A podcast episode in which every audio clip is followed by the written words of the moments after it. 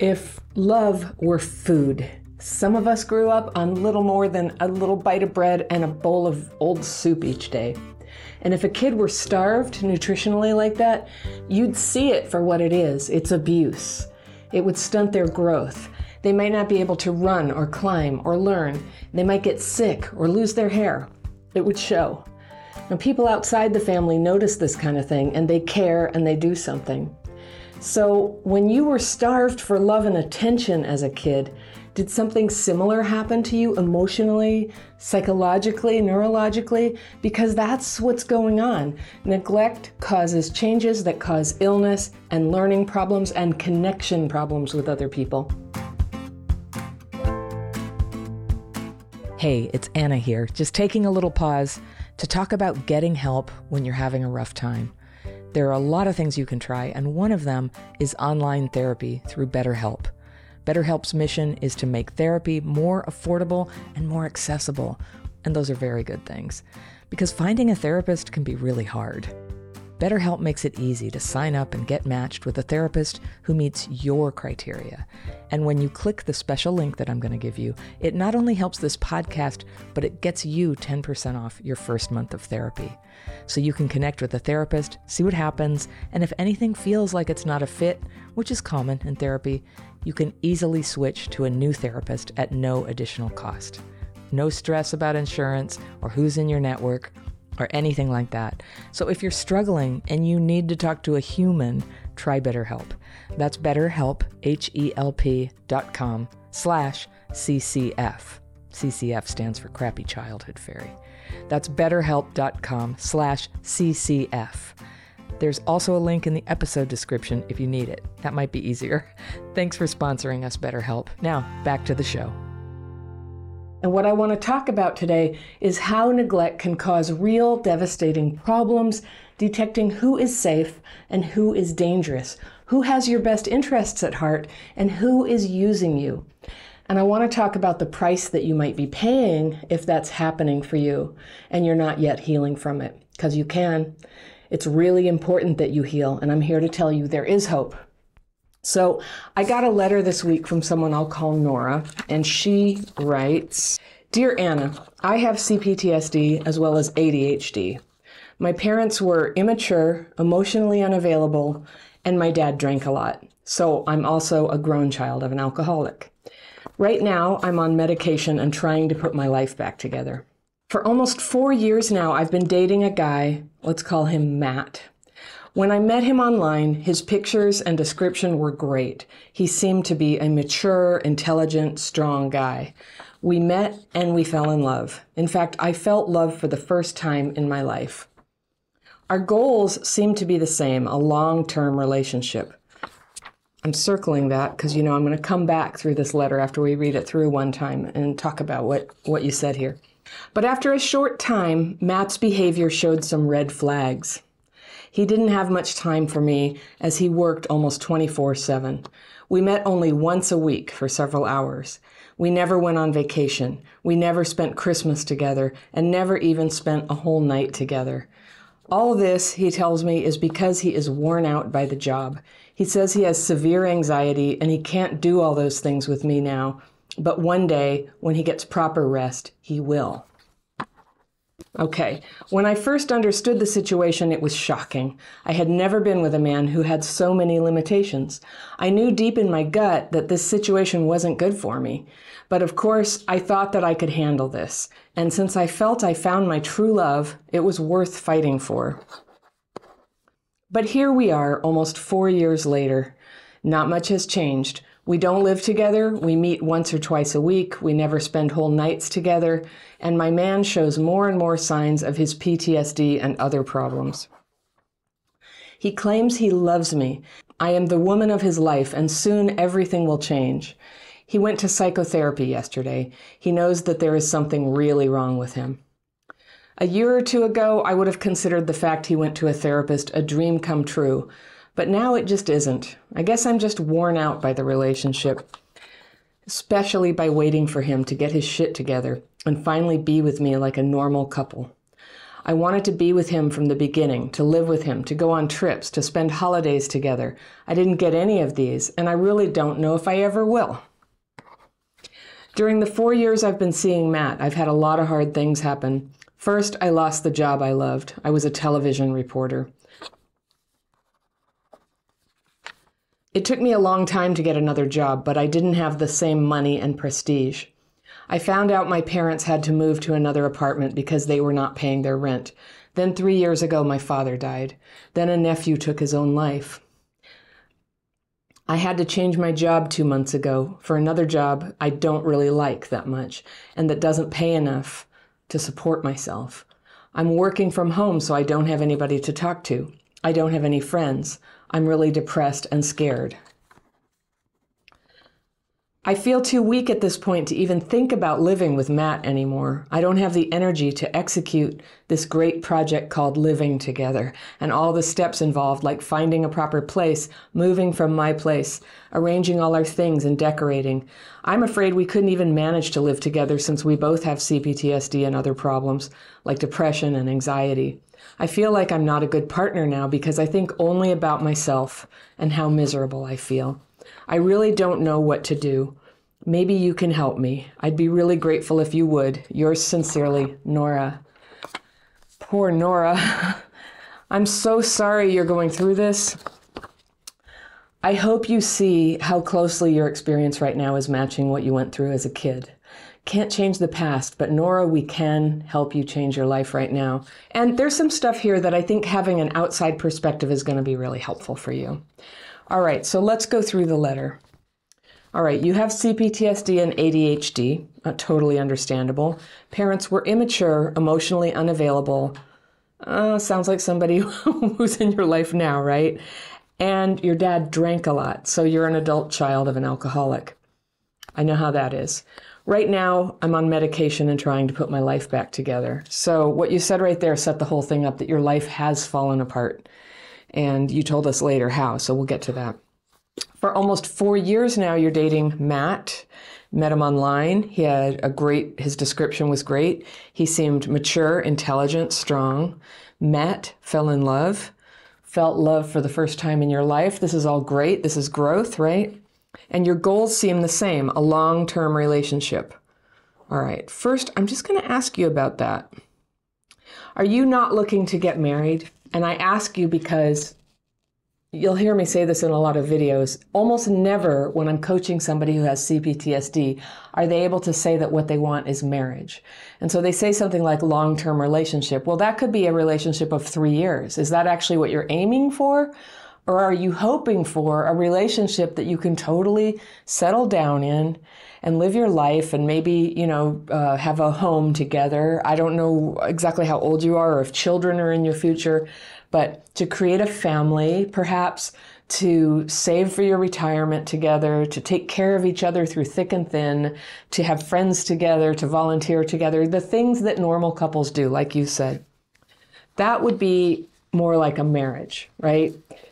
And so I just am going to flag that that you said a long-term relationship. I think sometimes the the first problem that's introduced for people with CPTSD when they end up in a really unfulfilling relationship, which you have, is that they are afraid to claim what they actually want. So you have a long-term relationship. You have one right now. It's gone on 4 years, that's long-term, and it is a relationship even though it's a thin one. It's thin soup, right?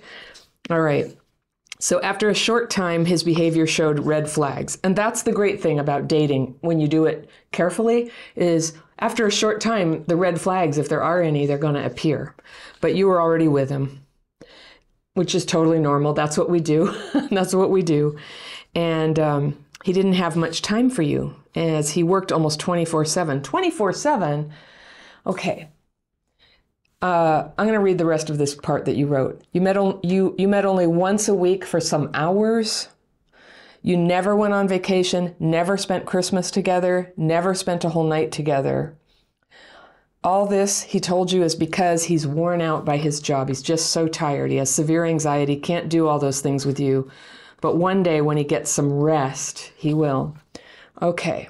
So, first, huge red flag here, and you didn't seem to notice it. But this sounds to me like somebody who already is married, married or living in a relationship.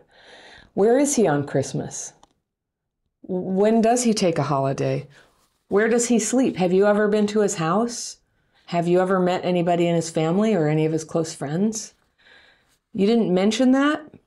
Um, and I'm just going to flag that for you to consider as you hear this, because if when you put two and two together here and consider does he already live with a partner or married to one? Who knows? Perhaps have a child with one. Does it all fit? Does all the information now fit? Now, if you were to tell me, no, I have been to his house, it's, it's not like that, he's really just messed up, I would say he is severely avoidant and as you've noticed, he's not available for a, a, relationship. He can't even spend the night. That's a level of avoidance. You can call it anxiety or PTSD. Maybe that's what's driving it, but the result is avoidance, inability to have a relationship with you. I think it's great he's going to a therapist, but going to his first therapy appointment is Oh, it's like too little, too late, really. I hope he gets better. It could take a long time. These things do. I want to introduce to you the possibility of totally working on yourself as you are and not being in this relationship so that you can be together with somebody who is available, who's available like right now. And when you date and fall in love within a certain amount of time, yes, you can spend whole nights and Christmas and get married and live together and do all that stuff that you want to do. Um, it's funny because sometimes I know I was in the same boat. You need somebody outside yourself to say, you know, Nora, do you see that you just put a big wall up for you not to get what you want? You've just, it's like a wall. It prevents you getting what you want because Matt's not the one who's going to give it to you. And because he's there occupying that boyfriend space in your life, nobody else can get to you either. And the time, the time of your life is passing. I'm going to talk about some other aspects of this that really need your attention. Okay. A year or two ago, I would have considered the fact that he went to a therapist a dream come true. Yeah, a year or two, I think that it could have made a difference. But now it just isn't. I guess I'm worn out by this relationship, especially by waiting for him to get it together and finally be with me like a normal couple. Yeah, you don't have to wait. You don't have a healthy relationship does not involve waiting for somebody to get it together so that they can be with you. That's just by nature, that is an unavailable man. That's what it is. And, you know, like no blame to you with an alcoholic dad, with emotionally unavailable parents. Like that's what we do. You're having normal symptoms of somebody who had a very abnormal, hurtful upbringing. But here we are. You wrote to me. You can heal this. You can heal this. And you're very brave because I know you watch my videos and you know that I really sometimes just say the truth as hard it is, as it is to hear but you're blocking out you're blocking out any possibility of getting what you want right now nora. And um, so i'm going to say that to you. Probably you're going to have some tears. I think it's going to come as a relief to just get some validation. Yeah that's what's going on.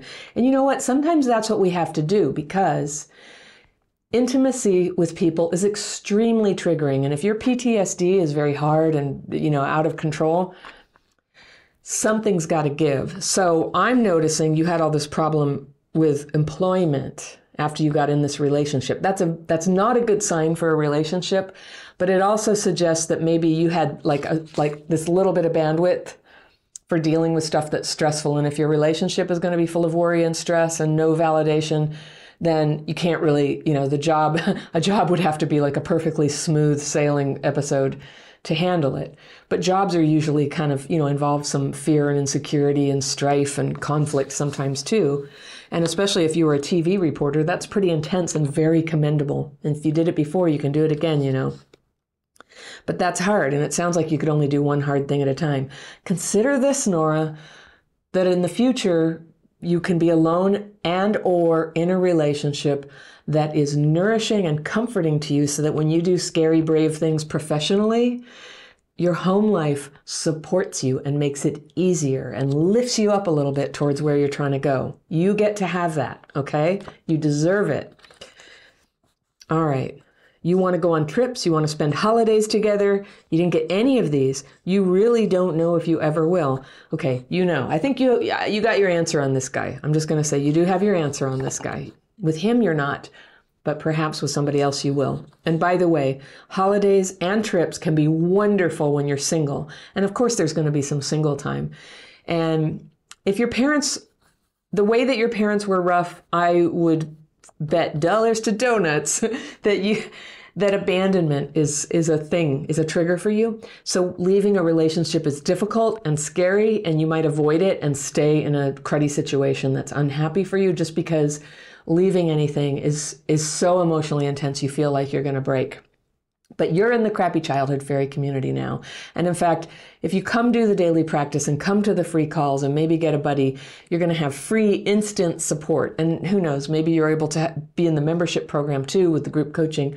But if you can just start learning the daily practice, also, I'm going to suggest to you, I do this to so many people, especially when there's financial hard times 12 step programs. You have an adult you're, you're an adult child of an alcoholic, yay, you qualify for adult children of alcoholics in Al Anon, CODA, and those are great places where you can meet friends who are also working on themselves, who can be a positive influence on you, who can help you have people to hang out with. In fact, people to spend holidays with, people to take trips with, like good friends, good friends who make relationships uh, something that would be nice to have that you can step up to when and if you meet somebody who makes you happy, who brings happiness into your life, who supports you, who helps you take a step up in your life. That step up, all right, when you, one really important sign, I'll give you two really important signs of a relationship of when it's right. One is, how do you feel in that relationship? Like, what happens to your energy? What happens to your energy in that relationship? So you're with this guy who's always complaining that he's tired. Now you're tired. You're worn out. You don't have energy for anything. This is terrible. This is terrible. energy is your life. And the amount of energy that you have is how much life you have to pursue what makes you happy. So energy is so, so important. Anything that drains you, you want to take a very hard look at it because even when it has markers of like, but it's good, but it's great, just check in with how you feel about yourself. How, check in with how you feel about um, what you're doing. Check in with just your energy level, the level of peace that you have. You have all the signs here, like this relationship is draining you, sweetheart. It's not. It's not only not giving you the things that you want, but it's taking the life out of you. So I just, I'm going to just kind of shine a light on that problem for you, so you can see that for what it is.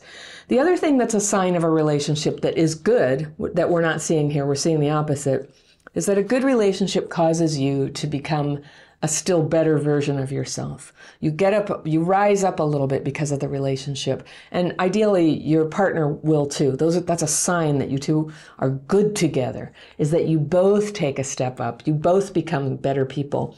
You know, whether that's um, for you um, continuing in your career and maybe moving up towards things that are satisfying that are um, that use your talents and gifts that contribute something to the world you're saying here you've fallen, you've come down the ladder so far that you can't even support yourself. There it is. Okay. This is where I would just draw the line. I would draw the line on this relationship. If you can't support yourself, your your your dad's gone, but your mom is um, you know, has been immature and emotionally unavailable, chances are it's a big trigger for you. Going home is not a great option for you. You can't move in with this guy. It's time to draw the line and begin to take care of yourself and nourish yourself spiritually, emotionally, intellectually, psychologically, and to start doing the good things that you need. And you could use a metaphor, you know, mercury poisoning, that somehow you're eating something, you're eating uh, some fish. Here where I live, we have a bay, and if you eat fish out of it too much, you, could get mercury poisoning. And mercury poisoning will start draining the life out of you and affect you cognitively and, you know, to start putting your light out, and it can kill you. So the first step is stop eating the mercury. And that means just time to draw that hard boundary with this guy. And I, trust me, he's going to understand. He will understand. And you're going to go through withdrawal. After you've been neglected so much in your life, it's really, really hard to end a relationship. I know. So you prepare for it by setting yourself up with nice, good friends to go to, places to go to. Uh, someplace that there's a Saturday night get together is ideal, and a lot of 12 step fellowships have that. If the program that you choose doesn't have it, one thing is open AA meetings. There's, there's generally a lot more Alcoholics Anonymous meetings around, so even if you're not an alcoholic, there are two categories of AA meetings, and one is open, and that means anybody can come if they're interested. They can't necessarily share, but they have a place to go, and afterwards, people are generally very friendly to you. I've been to many, many of them. I'm not an alcoholic. Many, many, many, many of them, and I've I've been so helped by being there. Um, or and then there's closed AA meetings, and so you can't go to those. But if you look in the schedule, AAs are very good usually about having um, Saturday night meetings because that's a vulnerable weekend nights are a vulnerable time for people. It's a time when many of us feel extra alone and are tempted to go back to the man, or in their case, you know, go back to the bar.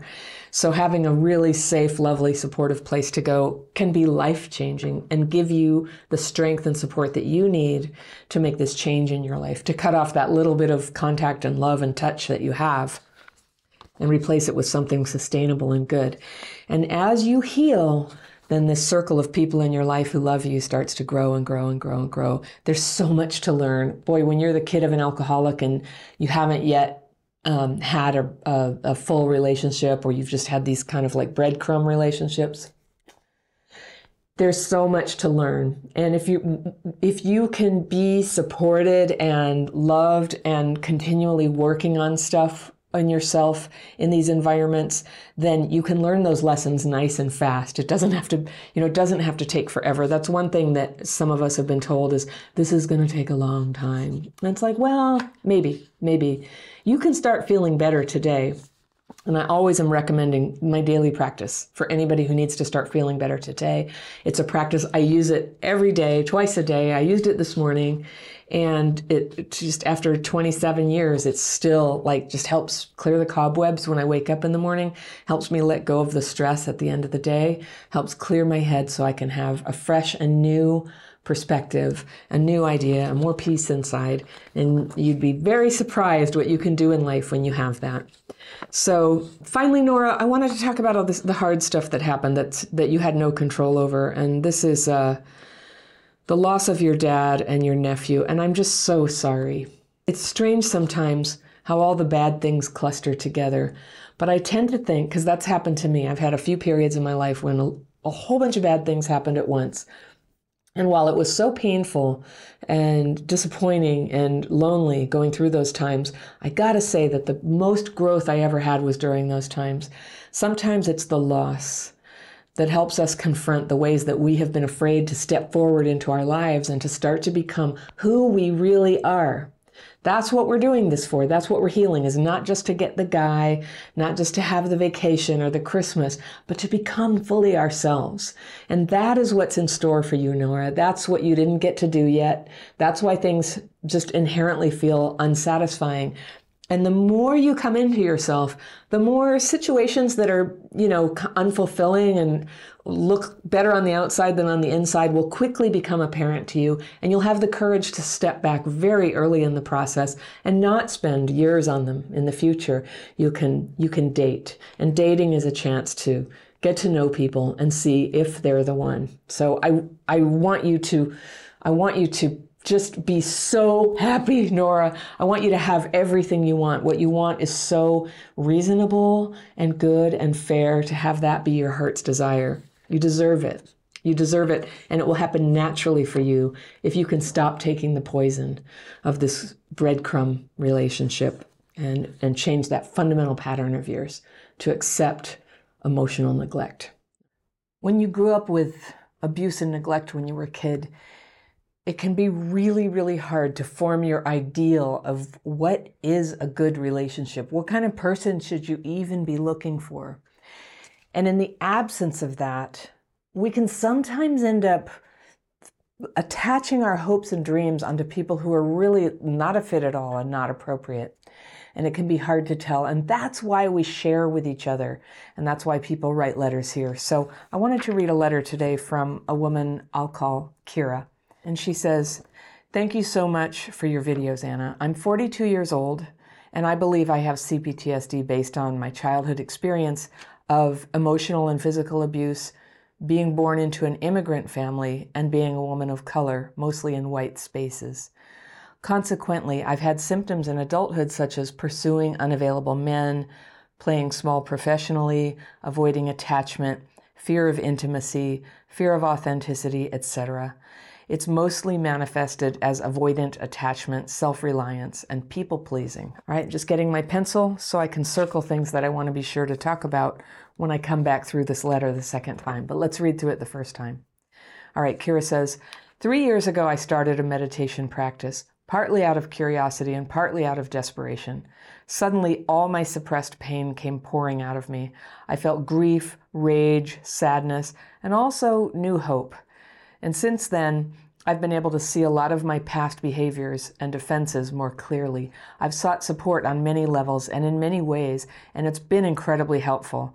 I believe that I'm making progress in leaps and bounds, and it feels slow, too. I've never been in a significant relationship as of yet. In my teens and college, I had sexual encounters and situations, but never dated anyone. In my 20s and 30s, I had a bunch of one night stands and three situationships. I like that word. But again, nothing that lasted more than two to six months, and never anyone I called a boyfriend or partner. In my early 30s, after a particularly devastating and humiliating breakup, I decided I would not get romantically involved again until my insides felt right. Since then, I've worked really hard to abstain from romantic and sexual possibilities because I saw that the person was not a good fit. Most recently, though, a few years ago, I got romantically involved with someone who was not a good fit realistically. He was a decade younger than me. We were on different life paths. He was moving out of town. But he was more emotionally available than anyone else I had been with. I felt like I had to see what would happen, almost like a learning exercise and it was both a really deepening and really painful experience, especially when he left. Today, I'm again faced with romantic and sexual interest in a couple of people who seem more emotionally stable and capable of the love and partnership I want. Is it just a vibe? Is this magical thinking? I don't have friendships with them, and I don't even know if they're single.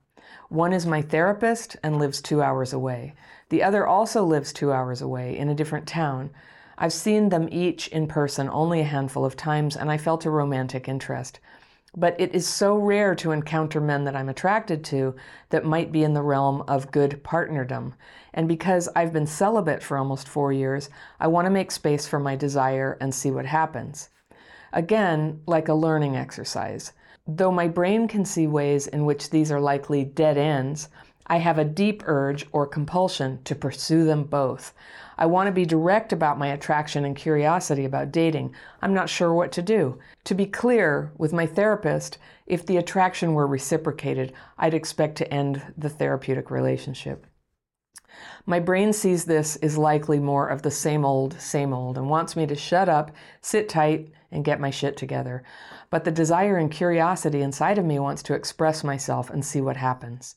How do I know when to direct time and energy at someone and when to abstain? I'm also concerned I might be a sex and love anorectic, which makes me want to be more open. Yikes, says Kira. Typing that out, I see how unreasonable that is. So she asks, How do I balance patience, self protection, having higher standards, self control, along with unhealthy restriction? With living my life with the permission to explore, self express, have a sex life, make mistakes, even if the prospects do not appear ideal. Also, what do I do with my eroticized feelings of longing and possible fantasy making when they arise? Thank you, Kira. All right. Thank you so much for writing in. I have such a such a tender spot in my heart for you and what you're going through. What I see, and this is usually pretty evident in the letters, but there's nothing like hearing a little summary of what happened to you when you were a kid and hearing what you're struggling with in relationships now to make it clear what a strong role you, these these traumatic experiences play in shaping what's hard for us. And I feel for you. And yet here we are. Whatever happened to us, we can find a way to heal and to change and to craft our lives into something that gives us happiness.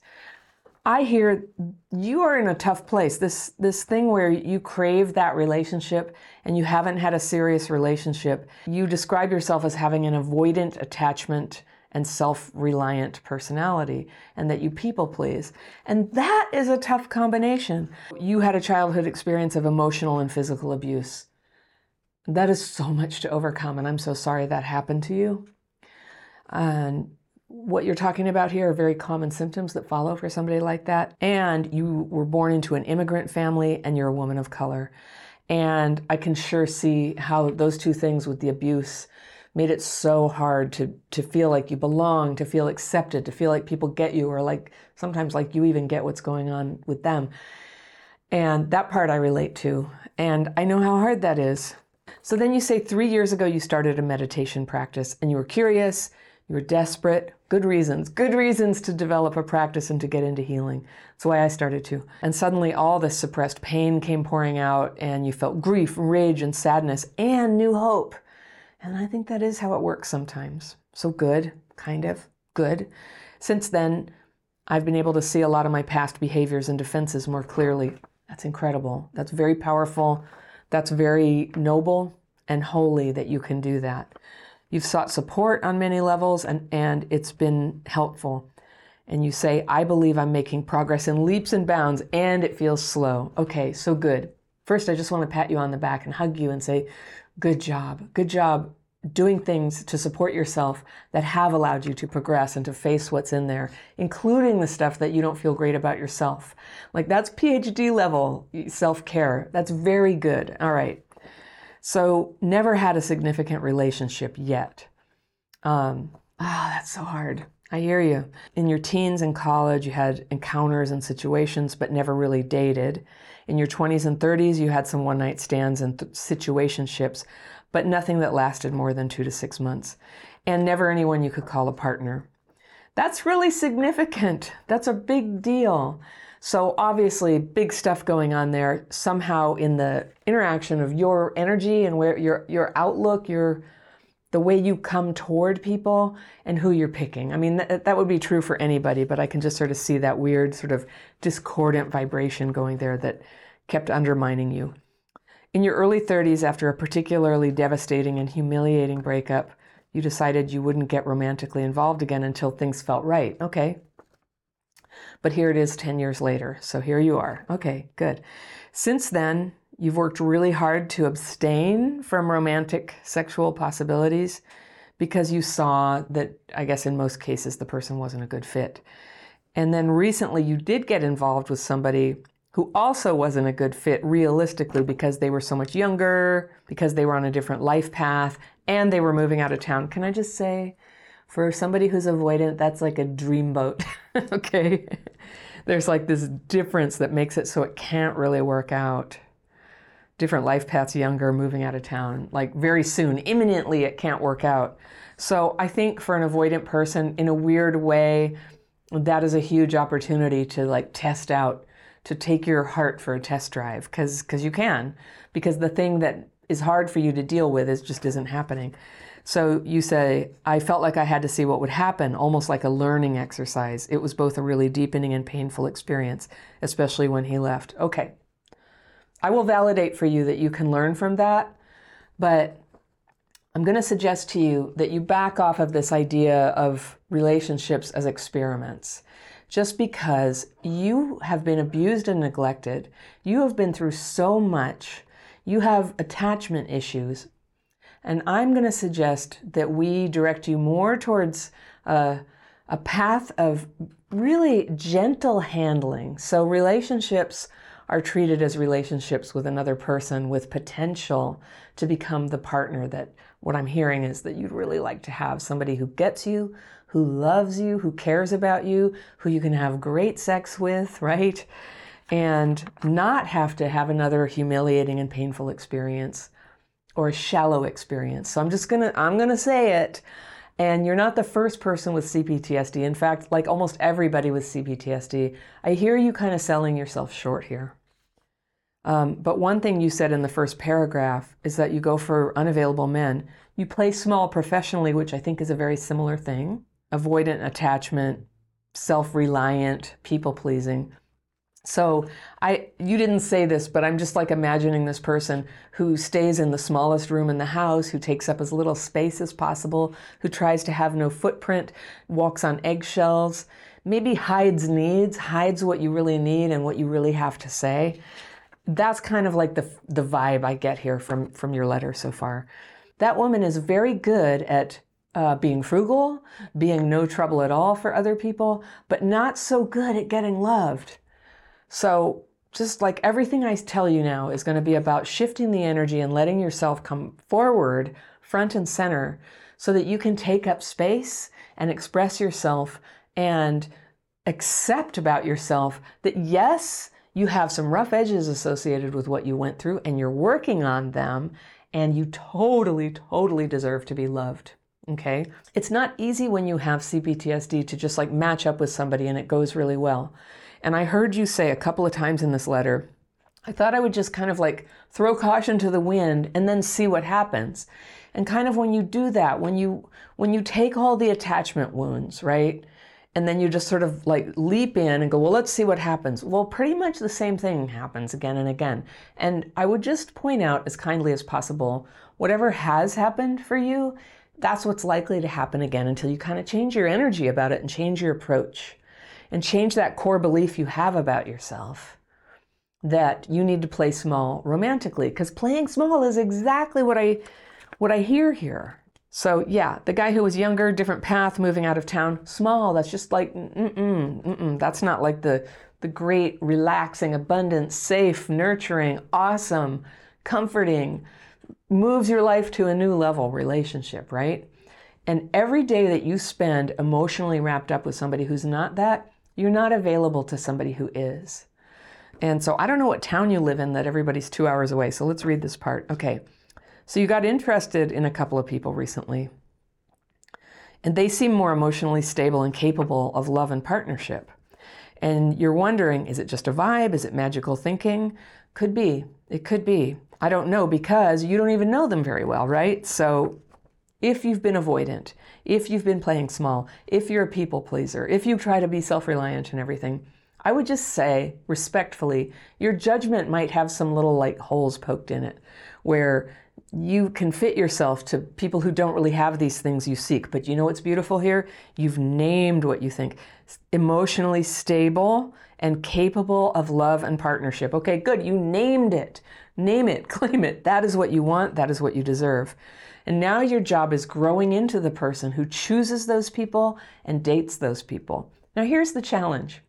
We can notice people who are, you know, stable and cool, but then there's this big getting to know you process to find out are they actually available? Do they feel that way about you? And that whole process weeds out many, many people. So, you know, it, meeting somebody great involves putting yourself out there.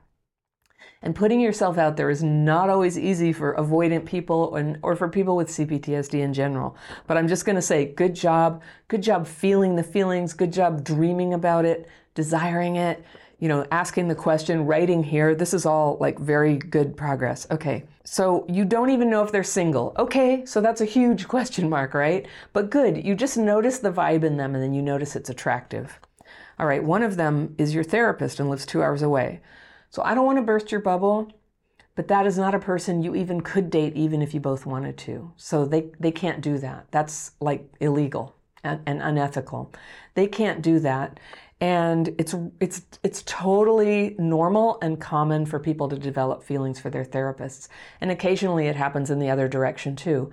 And in very tiny rare cases, it goes out of hand and people start having relationships, but that's considered a disaster. We had a, a letter from somebody who that happened to in, in her life and, uh, just a couple weeks ago. It's a terrible breach of boundaries. So I'm just I'm just telling you, yeah, that one is wishful thinking. I don't think you're thinking magically because I can tell you didn't know that. You knew that you would have to end the therapeutic therapeutic relationship, but um, you know, in most locations, Therapists are not even allowed to have relationships. I think sometimes there's like a two year cooling off period or something. And even then, it's kind of frowned on because when we go to therapy, we are so very vulnerable. And there's so much opportunity for things to go not very well in those relationships. So I'm just going to tell you flat out just cross that one off your list. honor that you felt that for somebody. If you can't stop feeling that way, it might not be the best therapist for you. Because if that kind of um, attraction is there, it's going to really complicate your ability to be open and real and go where that therapy is trying to go. Okay. And two hours away. You know, two hours away, that's a really hard thing. I think it's so interesting that they're both two hours away. Because that's your that's your just little buffer zone, okay? It's not it's not like impossible that you can date somebody two hours away, but interesting that you chose to. I don't know, maybe you live in a very tiny town where there are almost no single men who are even possible for you, but So this other guy two hours away, you've only seen him a handful of times. So cool, you feel attraction for him, right? Now, I guess the next order of business is to get a little information. If he is not single, it's like a total no go zone. If he's in a relationship or dating somebody, how can you find that out artfully? I will leave that to you. Um, but you would need to know that. Uh, it would be really rough for all concerned if you were to, um, you know, flirt with him, try to get something going with him without knowing that. And it's you know this happens sometimes people flirt they make kind comments they sort of test the waters that's one way to find out but very very lightly and the minute you find out that he's not single you know just like cut it off so i will say that the best way to meet somebody who's got who's good partner material is to get to know them and so when you have attraction before you know somebody i'm just going to call that physical attraction it's a physical attraction and you might have a very good intuition about that. I mean, people who have it together have certain things you can see about them sometimes, kind of, right? so cool. You you know, I wouldn't totally invalidate it, but there is no substitute even for people who don't have CPTSD for getting to know somebody slowly, and that means talking to them, maybe having a coffee. And if you have taken my dating course, and I hope you will, it's you know, it's all about this kind of thing I really recommend that you put yourself on a super slow cycle of getting to know you with people. And I'll get to that when we talk about your, your feeling of being a little bit impatient about, you know, wanting a sex life again. Okay. So then you said, because I've been celibate for almost four years, I want to make space for my desire and see what happens. I had talked about this language before. You can make space for your desire, but I think what you're saying is, I just can't, I, I don't know, I could be wrong, all right? But what I'm hearing is, this whole thing where I get to know people and I find out the facts about them and I see if they're really good partner material, that's all really hard. It's not something I'm very good at.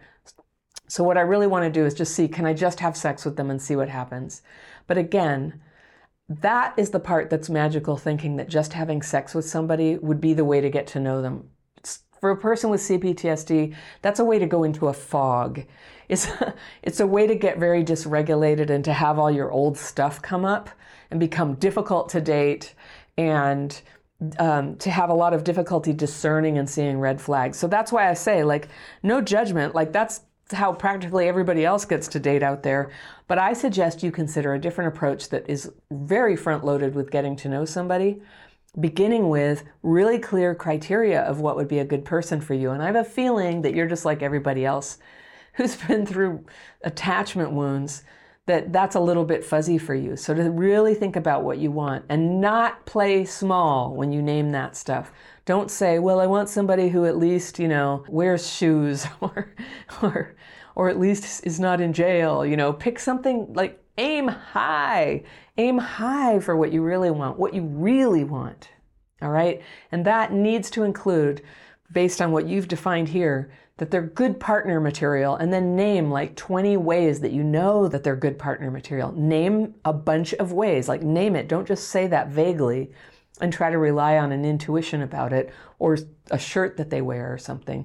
Like name those things and get to know them diligently. You don't have to make a big show about it. It's called dating. It's called dating. And I get that, that that's not really been something you have experience with and join the crowd like culturally that's something that not everybody has done before but you can start now it's not too late and there really are men who would like to do that who want to go slow who want to get to know you who want to enjoy a meal or a you know a walk or a cup of coffee and get to know you a little bit. And for all of us when we get together with somebody for a brief get together it's really good practice and especially it's really good practice if you have people to talk to, friends to say who say, "How'd your date go?" and you go, "It was pretty good. He got there 5 minutes late. I was worried that that meant he didn't like me, but then he came and he seemed pretty enthusiastic and you know, he bought the coffee and I was nervous. I thought maybe I should buy it and I didn't know what to do, but he bought it and that worked out okay. And then we talked a lot and I feel like I talked too much about this. And you get your friends' input and help you interpret reality because that's what friends do for each other. They help us as people who have been traumatized and have trouble with perception sometimes. We sometimes read in the worst to situations. Sometimes we, you know, we, we put, put on rose colored glasses and we think things are better than they are. So for you, I'm going to suggest that on your list, they're available. They're not entangled with anybody else. They're available. They would like to have a relationship. If marriage is what you want, then they need to want marriage too. That's that's what that is. If you have preferences about whether they have kids or not, um, you know that can go on there. You can even write down things about like physical characteristics that you like and things about the type of work they do and the way they like to spend their free time? Do they like to camp or do they like to go to bars? Or, you know, what do you like to do? And what kind of partner would be perfect for you? and you write it down and you write it down bravely because believe me, when you write down everything you want, there are some things you're not going to get. So don't even worry. Don't worry that you're going to look foolish. You're not going to look foolish to anyone because you're doing this for you. You're getting clear about what you really want.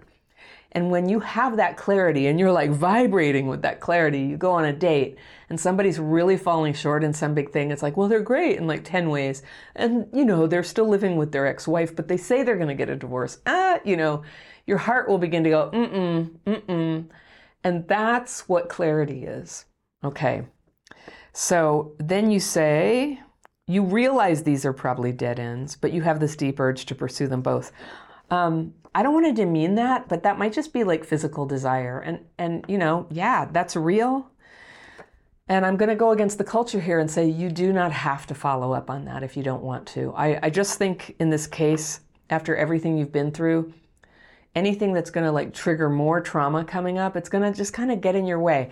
The fastest route to true love and great sex would be to forego all these half assed versions of it that you don't want, right? let it go and be busy dating. Go online if you need to, you know, go join things, go do the things that people do when they want to date. It works. All right? It works. In the meantime, we've been talking about the guys and how to fit with them. But of course, the most central thing about how to bring this about in your life is to work on the stuff in you that's making you play small and, and avoid. And when you said you think you might be a sex and love anorectic, I think that could be true. And the great thing about that is there's a 12 step program for it. And if anybody watching doesn't know what that is, it's kind of what, what it sounds like. Somebody who's a food anorectic, you know, they avoid eating. Somebody who's a sex and love anorectic avoids those things. That doesn't mean that you don't want it, but there's something about it that kind of shuts down your ability to move forward or your, your knowledge and clarity about how to move forward to have that in your life. And when it, you go long enough without that relationship, I, I think you get rusty, and um, it can be very easy for denial to come in, um, looking outward at things, not seeing one's own part. And so that's what I think is the brilliant thing about 12 step fellowships is that it's an opportunity to just, in the context of people who like you and care about you and support you, to gradually, in your own time, see what am I doing that's part of this? And get some help. If you think about getting a sponsor, look for the woman who has got the best recovery in the room and ask her. Try to get the strongest sponsor you can. Don't play small with sponsors by getting somebody who you think, you know, like I used to sponsor, right? And and I used to sponsor some people who played small and they would be like, "Well, I was thinking of asking you to sponsor me, but I know you're really busy and, and or they and then they wouldn't call me. And I'd say, look, I'm not busy. I raised my hand. I said I would sponsor. I said yes. You can trust me if I say yes, I mean yes, which is a sign of recovery. And that's not to say there aren't sponsors who grow resentful and fade out on you. It happens sometimes. When that happens, you move on. You go get the best sponsor you can, and um, and and you get some help working through facing reality, facing the real truth about your condition. And I put it that way because when I was when I was in the worst place in my life, that was the basic prayer I had. Please show me the reality of my condition. And some things I learned about that were about myself and the way I have relationships. I made a lot of mistakes and it was hard for me to face, it was hard for me to take responsibility. So I'm so glad I got help to do that in a measured way, in an honest and humble way. And humility means like to be honest about what I did wrong, but not to just get all grandiose and be like, oh, I'm so horrible. Not that either, but just like realistically, okay, I see what the problem with me, I, I think I understand what happened. And you know, when you get to that level of healing and you're doing that, you are you are getting close to the top of the mountain. It's very powerful to be there. And I would just say most people never get there. I've been I've sat in thousands of 12-step meetings and a lot of people come and listen and some people sort of get going in the steps, but it's the ones who just like really like all out try to understand what have I been doing to hurt the people around me and to hurt my chances of living the life I want to live? And answers will come and sometimes you'll cry. And sometimes people will be unkind. But mostly people are going to be loving to you and they're going to be really supportive of what you're trying to do. And they're going to help you. What you thought sex might do is make a space. Make a space for your desire for your relationship and help you do some healing in that space so that when the time comes that you do get connected to somebody, you have so much more in the way of inner resources. Rather than being identified with that girl who was left out and ostracized and treated as different and abused and neglected, rather than that, you have you. You have you, Kira. You have the, the good in you and all you have to give. And I'll tell you what men are looking for. They're, they're, you know, good men who want a relationship. They're looking for someone who has goodness to bring to the mix, who, when you two hang out together, it feels good and both of you sort of come up to a higher level. So, your job now is to become somebody who's capable of that. And when you're doing that, you will be surprised. There's so many elements of this that you don't have to you don't have to make it happen. It's going to make you radiant. It's going to make you send off positive signals that healthy men are going to notice. And it's so it starts in here and it starts with you being clear about what you want and then setting boundaries so that you're not getting all entangled and drained with what you don't want. So that's my answers that sometimes having higher standards and and and and more control over how everything turns out for you, it does involve being reserved reserving the best in you, but getting very, very busy in recovery. So I'm really proud of you that you got started. Sometimes it takes a little time. I do think the 12 step thing is good. And the, that when you talk about eroticized feelings of longing, that's something I said in a video here that I never heard anybody else say. And I said it, and so many people who watch my videos were like, yes, eroticized feelings of longing. That's part of limerence. So a little bit of longing can be healthy for a relationship, but if all your romantic and sexual energy is going into the longing, you just got taken off the planet sexually. You know, nothing's going to cut it for you from that place. So just the water's fine, Kira. Come on in. Come on in. Find some recovery for this.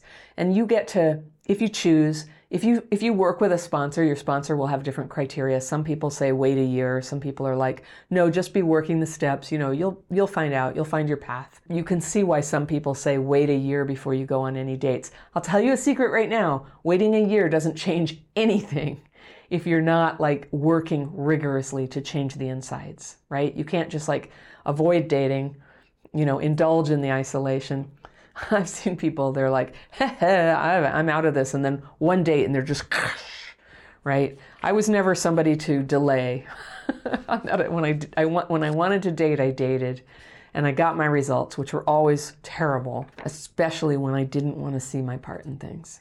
So I got through that one day when I really just went all in. You can learn about that in my dating course if you haven't taken that yet. Um, if you think you might be a candidate for my dating course, I have a quiz and it's on the free tools page. And my free tools page and all the quizzes in it, and my free course, the daily practice, which by the way is so calming and so helpful for getting through things that are intense and every day, really, right? For, for us. that's down below in the description section. It's going to be right up at the top or near the top. Um, go to my free tools page. So I hope that helps you. It's a mystery to a lot of people why their love life seems to be full of problem people. You know, self centered people, angry people, dishonest people, people who can't really love them back. And when this happens over and over, it might seem like there's an invisible force in the air that drives them to you. And you hear this in letters from people who write to me like all the time, where they see it like a magnetic power that they have no control over. And they'll say, I attract to these people who are bad for me. So, how do these bad people find you? What signal are they getting that you, of all people, would be good for them to attach to. My letter today is from a woman I'll call Gwen, and she writes Hi, Anna. I've noticed that I seem to attract men who are already married or in relationships and at least twice my age. It is hard for me to resist engaging back, as most times when they approach me, it's usually casual until hints of more sexual romantic undertones are expressed on their part. I've got my fairy pencil. I'm going to circle stuff to come back to, like I always do. And I'm just going to read through the letter so we can hear what's going on. Okay.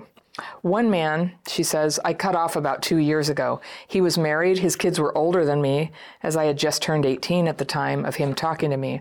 I was attracted to him, but mostly engaged back with him because of the false care and comfort he provided me. Now I'm 21 and I find myself in a similar situation. This man is twice my age and in a long term relationship, and also who I'd consider to be a family friend. I'm in a state of limerence towards him. In person, I try my best to keep a respectful distance until he comes toward me, and I only talk to him when he reaches out first on text. We will end up having a conversation through text for multiple hours about anything and everything.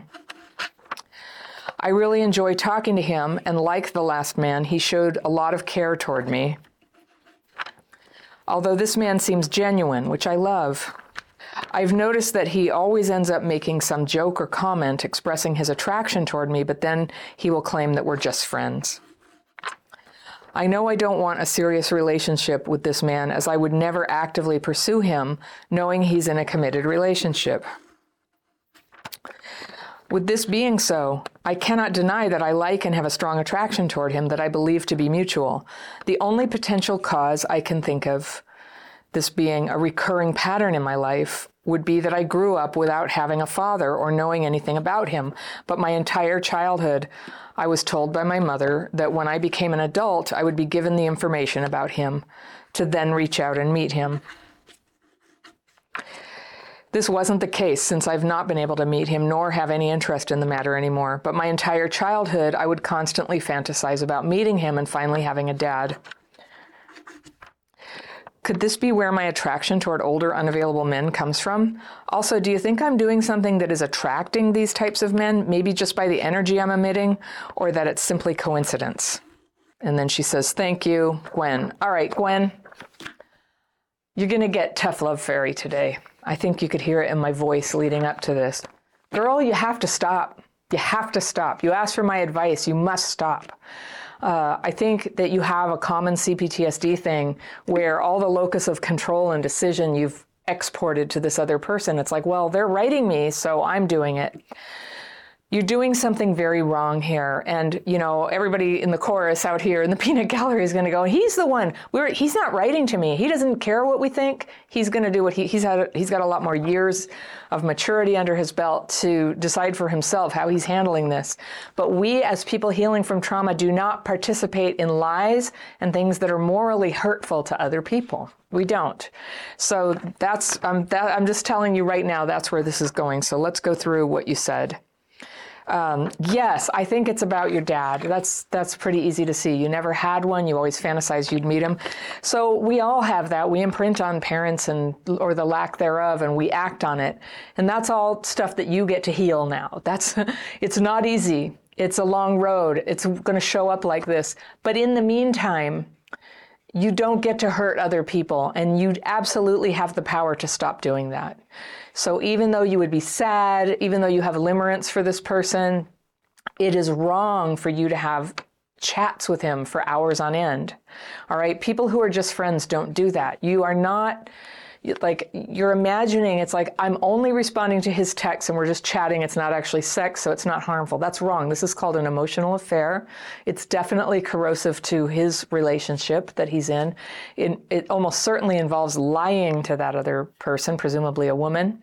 It involves lying to her, making a fool out of her, where she trusts him. She's got her life invested in him, and he's carrying on like this, and you're the person who is enabling it. This is the crap fit thing of a kid who's been neglected, where you go, he's genuine and he cares about me.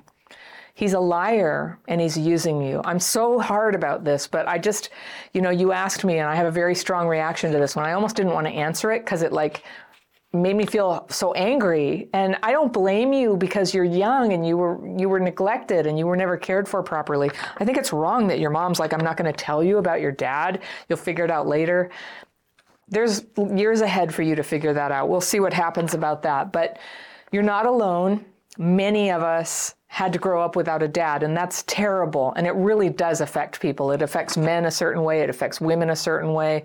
It has an impact. And if dads were present but not present, or present but abusive, you know, there's all kinds of ways that that can affect people. Dads are so important to our development. So you didn't get to have that, so it's really natural that your spirit is trying to accomplish that development. And the only thing that it knows to go after it's like are you my daddy? Are you my daddy? I, I say that not demeaningly but we often joke about the book are you my mom? Are you my are you my mother? The, the, um, the book from when i was a kid where a little bird Kate doesn't know how to find its mother and it's asking all the different animals. Like we do that because we don't know. And your spirit has a language of its own and a process of its own, but your head has a brain and it has moral reasoning. And it's so important that you not harm, even if we didn't care about him or his partner, it will harm you. You are taking your integrity and you're just like, oh, screw it, you know, snap integrity. I'll just I just want what I want. I'm not trying to put you down, but I'm trying to tell you from the outside what it's clear what this is. All right? So he's twice as old as you. He knows darn well that a young woman gets hurt in this type of thing. And that is not a good person. It's not a good person. He's getting his emotional needs met to feel adored and worshiped. And this thing where he says, Oh, I'm so attracted to you sexually. No, actually, we're just friends. That's called bookmarking. It has a word. And it's where you plant the idea and then you duck out with plausible deniability that you didn't mean it but you plant it in the mind of another person so that you can see if you can get some limerence going. That is what bookmarking is for. And sometimes it doesn't work. Sometimes it just goes on, you know, dead soil in people and they put throw a bookmark out there and people are like, who wants an unavailable man? Not me. and it doesn't work. And then sometimes they just get that energy hit back. It's like, did you just bookmark me? Oh, well, of course, you know, that's, that's the dynamic. That's the dynamic. And I say this as somebody who has been all three characters in this drama in the past, and every single role is a miserable role that leads to loss and emptiness. So I'm trying to, you know, I'm hoping you can take my warning on this. Stop it now. You can stop it now. So you actually don't owe him an explanation, but if you do anything, do a very short text and say, Sorry, on thinking about this, I realize this relationship is unhealthy for me and I need to stop um, having any communication with you. I wish you the best. Block. A lot of people know that I don't advocate blocking for every boundary, but this is a boundary that needs a block. He's not a trustworthy person. He's not somebody who respects the well being of others. He needs to be removed. You're too young for this. If an adult were doing this, I would tell them another reason why they have to do the exact same thing. And they're not too young for it, but they're human. They're dear hearted people who hope for love and are hoping to recover from not getting enough love as kids. And so when you let people like this into your life, it'll just start to like lay down the railroad tracks that go completely in the wrong direction. And this is how so many of us have ended up alone for years of our life is taking our emotional energy and investing it in this great big like thing that goes off a cliff. And everybody knows it's going off a cliff. Anybody can see it. But because of the way we were raised, we can use our imagination to think, no, somehow that train will detour and come back and it's going to turn into the destination that I really want. It's not. That's not what's going to happen. Pain and loss are what wait for you at the edge of this, at the end of this journey. You can cut it off now and you can come out with the you know, the integrity and the dignity of just saying, I made a decision about how to handle this based on what was best for me. And the rest of your life, that will be the story. You made a decision that was best for you. You realized it wasn't healthy and you stopped it. And, you know, whether he, who cares what he thinks, but you know, on some level, it is really best for him and certainly best for his partner that this stop right now. When people are in a committed relationship, emotional affairs are terrible, even if they only stay emotional affairs, although this does not sound like it's he- it, it would stay that way. With, between your limerence and his agenda, and you're like, I just, you know, is it a coincidence that that I just attract these people? No, you're 21, you're a young woman, they're older, you're doting on them. There are certain people uh, who, you know, they're going to just go wherever they can get that energy. Think of them like vampires, where they will just, they smell blood, they'll go there. they want to suck the life out of you. It makes them feel more alive. And they will do it even though they know it has a consequence for you. Now, for all we know, you know, he has a sex addiction or something where he can't really fully be conscious of how much he's hurting other people here. So we'll give him a pass, but mostly we'll give him a pass just because he didn't ask. And we don't care, we don't care about this. I care about you, you, you and your precious future, your potential, your tender heart, your capacity to be loved. How about if the first time that you actually get get, get into a relationship that's reciprocal. It proceeds very slowly. There's nobody using anybody. Nobody has to lie about it. It doesn't have to be kept secret against the p- person who would be hurt and all the people who would really look down on the man, you know, because he's a liar and a cheater. You know, there's a lot at stake there, you know, why he would want to keep that secret. So no secrecy. That's a sign that you that it's not good. Um, it proceeds slowly. There's a true friendship there, and then when you become intimate and close and in love with that person, imagine it's the sort of relationship that at last is real love and it heals you. So being young doesn't mean that you can just pick that one and you're going to go straight to it, you know, and skip all this stuff. A lot of these other relationships are lessons, you know, to start learning, whoa, not this. And that's what I'm telling you. When this guy, these guys who are married or in serious relationships and who are pretending to be your friend and having three hour chats with you, they're not your friend and they're not showing care for you and they're not genuine. So they're charming, is what it is. And that's the thing. Selfish people um, can be very successful in this type of relationship if they are charming. Because girls like us, who got, you know, jerked around as kids, didn't get loved properly, you know, I got taken away from my dad when I was quite young. But I did know him. And then he died when I was 15. Oh, God, and it affected me. It affected me very much, and it affected, it drove my relationship decisions. And then my mom, not, you know, not really wanting me, drove my relationship decisions. We can't help but be affected, but we have to override sometimes the path that trauma would just sort of like push us towards. You don't have to go towards that path. The thing about trauma and also just having a body and being sexual and being a young person. And I always say this like, as a young woman, you have one of the most potent and extraordinary forces within you that the universe has ever made. You create life. You're amazing. Men will always fall for you. Don't worry about that. That will always be there for you. It's for you to be discerning about what kind of relationship do you want to be in. And nobody, nobody can come back and be your dad that ship has sailed, and this is the sad thing, but we can go ahead and cry and grieve it right now. We can never get back what was lost when we were kids. If we didn't get parented when we were five or three or 16 when we needed it, we're not going to be that age again. We're going to, now we're going to live our lives in a new way so that we grow up and mature and get our emotional needs met. But one of the surest ways to make sure that your emotional needs will not be met is to become attached emotionally, sexually with people who are unavailable, which is what these guys are. They're unavailable. They are vampires who don't have anything to give you. And for a certain amount of time, you'd probably be able to sort of imagine up that you're getting this amazing thing. It's a great experience. It's good for you. That's what I'm just projecting because that's that's what people do in limerent relationships. But actually, it's just draining you of your joy, your beauty, your potential, your time. And um, so I guess I guess I couldn't be clearer how I feel about this. I just really encourage you to stop it. St- stop it without fanfare. Stop it without a big conversation.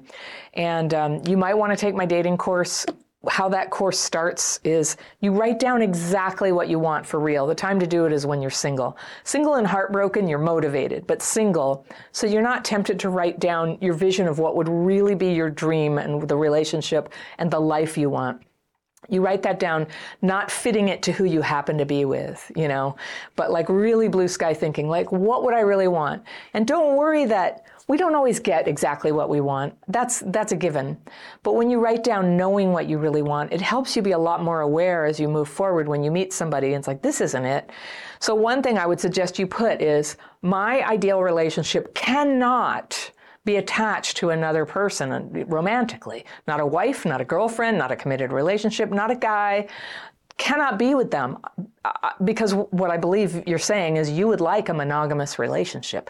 I'm all for that people, gosh, somebody, yet again, they, they go, You seem like you're biased against poly people and non monogamy is okay. And I just said, Yeah, no, I overtly, I'm not like subtly biased. I'm very biased. I teach people here with attachment wounds how to stay away from people who hold that ideal. Everybody gets to do what they want.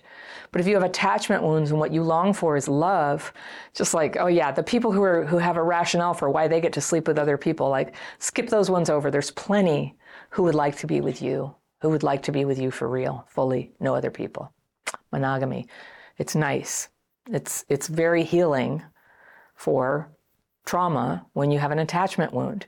If you're with a good person and that's going to take time you're very young so it's going to take time you probably have dating relationships before you find that person but you get to have boundaries and you get to have clarity about what you want now if you were to date on this method that i teach of structured dating you think of dating now as dating is how you figure out if someone is the one that you want to marry if you know your criteria like I, I must have this in a, in a spouse and I can, they cannot be this way. You name what those are. I had like 200 things. They weren't all like must have, can't, cannot be. Some of them would be, were nice to have, you know, and some of them were very desirable, but certain non-negotiables were they cannot be an addict or alcoholic. I'd already done that disastrously before. They had to be suitable stepdads for my kids. They had to um, completely accept my life as um, I do the daily practice and not have any weirdness about that. Those were some of my non negotiables, right? And one, I had only ever dated people who could not deliver on those three things and, and who wanted to get married as just like I did, and who considered me a potential person to marry, and who no involvement with other women. And so I got all that. As soon as I like named it and wrote it down, that's who showed up in my life. And I think that um, a lot of people with trauma have trouble being attracted to people who are available and appropriate for them. That's how CPTSD can really do a number on you and send it right into the next generation. So it's very, very important that you take time to heal. And even if you have to, if you have to tie yourself to the mast of a ship, do not get involved with married men.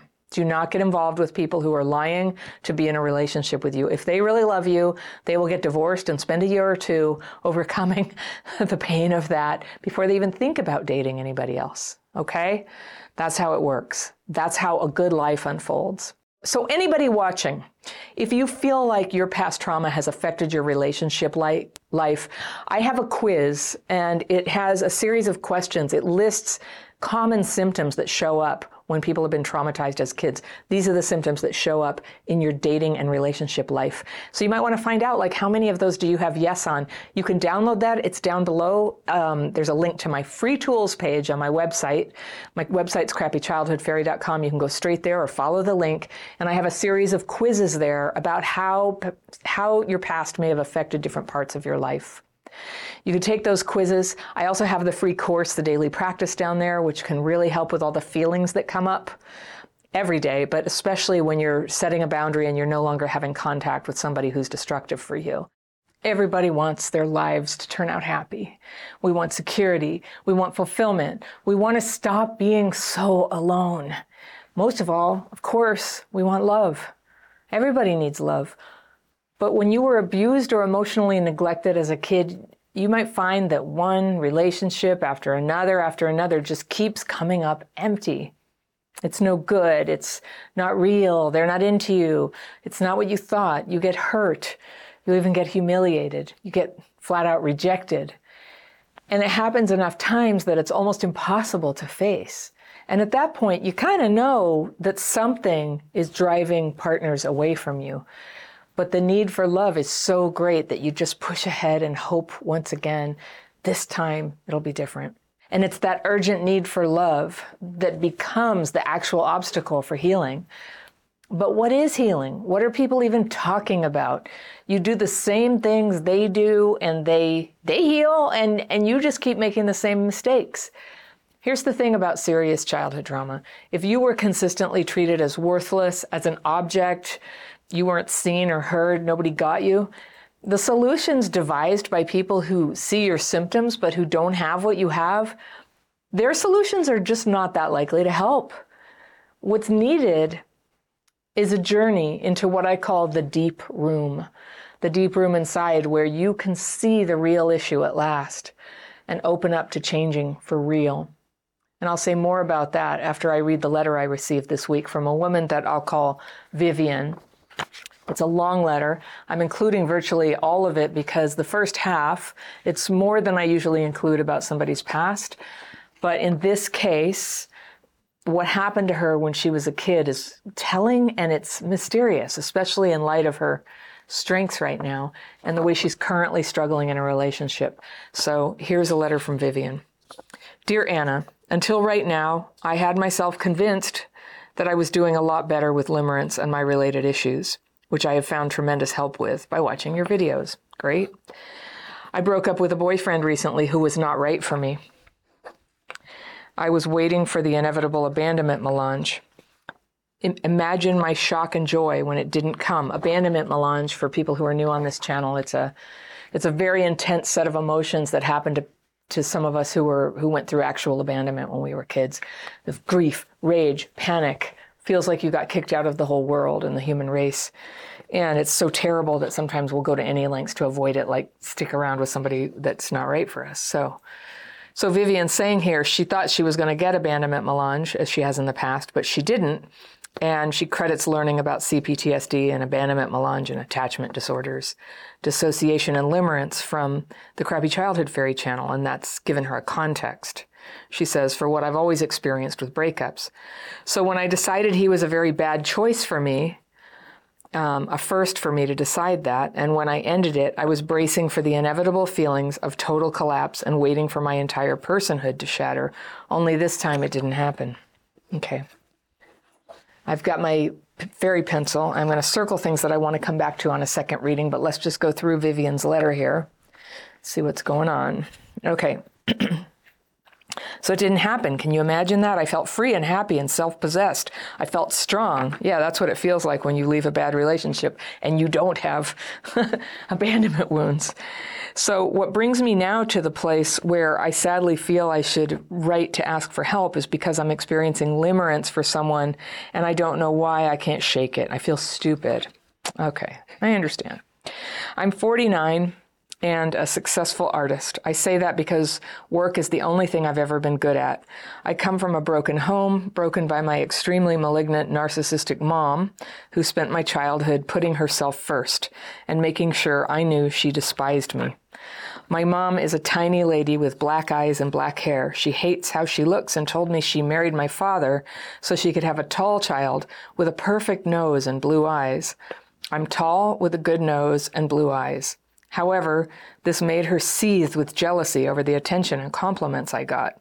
Also, because I am a separate person, any attempt to be a real person with my own wishes, opinions, desires, dreams, or preferences was met with anger, insults, brutal punishment, and worst of all, emotional starvation.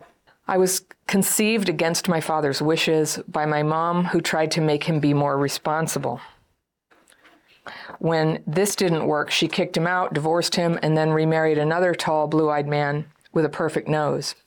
Sorry, it's not really funny, but it's just, you know, the perfect nose thing. This is the first time we've had a perfect nose be a part of a story. Okay. Only unlike my father, this next man was psychologically unhinged, brutal, and violent. In a way you could never see coming, he began hitting me when I was four.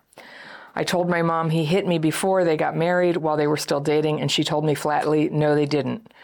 So it's going to get a little bit rougher here if you want to plug your ears. So eventually he began hitting me in front of her, giving me nosebleeds at age five, and she just stood there, emotionless. After he began cheating on her openly in our community, she began picking fights with me, so he would rush in and hit me to put me in my place, saying this was discipline. Quote. A few times she walked away with him, thanking him for defending her. I suspect this was for her to prove to herself that he still cared about her. Two quick memories for some greater context. My mom's husband was an emergency room doctor. My best friend, who I walked to and from school with every day, lived across the street. One day, her parents were involved in a car accident and were taken to the ER, the emergency room. Her parents told the stepfather that I was a wonderful and polite child who was having a very positive effect on their daughter. And the stepdad looked at them dead in the eyes and said, I have no idea what you're talking about. And they explained again that they were Lisa's parents who lived across the street and that I was a wonderful child and they were thankful I was having a positive effect on Lisa. Again, he told them he had no idea what they were talking about. He didn't have any stepchildren and had no idea who they were, even though they had met him before. Imagine what it was like to have them pull me aside privately to tell me this happened. I was eight years old.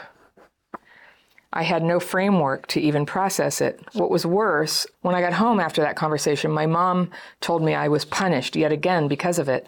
I asked my mom to explain why I was grounded for two weeks, unable to leave the house, use the phone or TV, or see any friends, because someone told her husband that I was a wonderful child. She just stared at me and never answered. Uh huh. Okay. I have some thoughts about that. The second memory explains why I am no contact with her now. After years of therapy and working with her to get her to finally admit I had been abused as a child, which she was able to do after denying it for over a decade, we were walking down the street one day during a Christmas visit talking about old times, including her husband, and I tried to emotionally connect with her about it and be vulnerable. Uh oh, where's this gonna go? I said, I always wanted a brother or sister, so at least I wouldn't have to be abused alone. I guess I hit a nerve because she replied with, Your stepfather took one look at you and refused to have children with me. I was visibly shaken and said, What did you just say to me? And she contorted her face into a mocking expression and said, Oh, get over it. It was just a joke. I walked back to her home, packed my bags, and flew home and have never seen her again. My present situation is that I do now have the ability to see bad relationships and break up with someone, something I wasn't able to do before. Again, I credit your videos with all of the information I now have that helps me see things for what they are, including my own problems and issues to work on. However, there's a young man that I can't stop thinking about. I know this is limerence, but why doesn't knowing that make it stop? Mm hmm. Exactly. Why doesn't my healing and strength prevent me from falling into this trap? He's 31. We'll call him B. And I'm 49, but I look 38 according to everyone I meet, and I agree with them because I know it's true. So one day I saw him on Facebook. He's an architect who gels with what I do, and she's an artist. He, he's very professional and looks older than his age. I thought he was about 36 to 40. He's got a light when he smiles, and even in photos, he commands a room. I heard a voice in my mind say, Wow, I could really fall in love with this guy. Total limerence, just based on Facebook photos and posts. But let me tell you, when he messaged me on Facebook and showed some interest in me, I was all over it. I made plans to be in his town and we met up.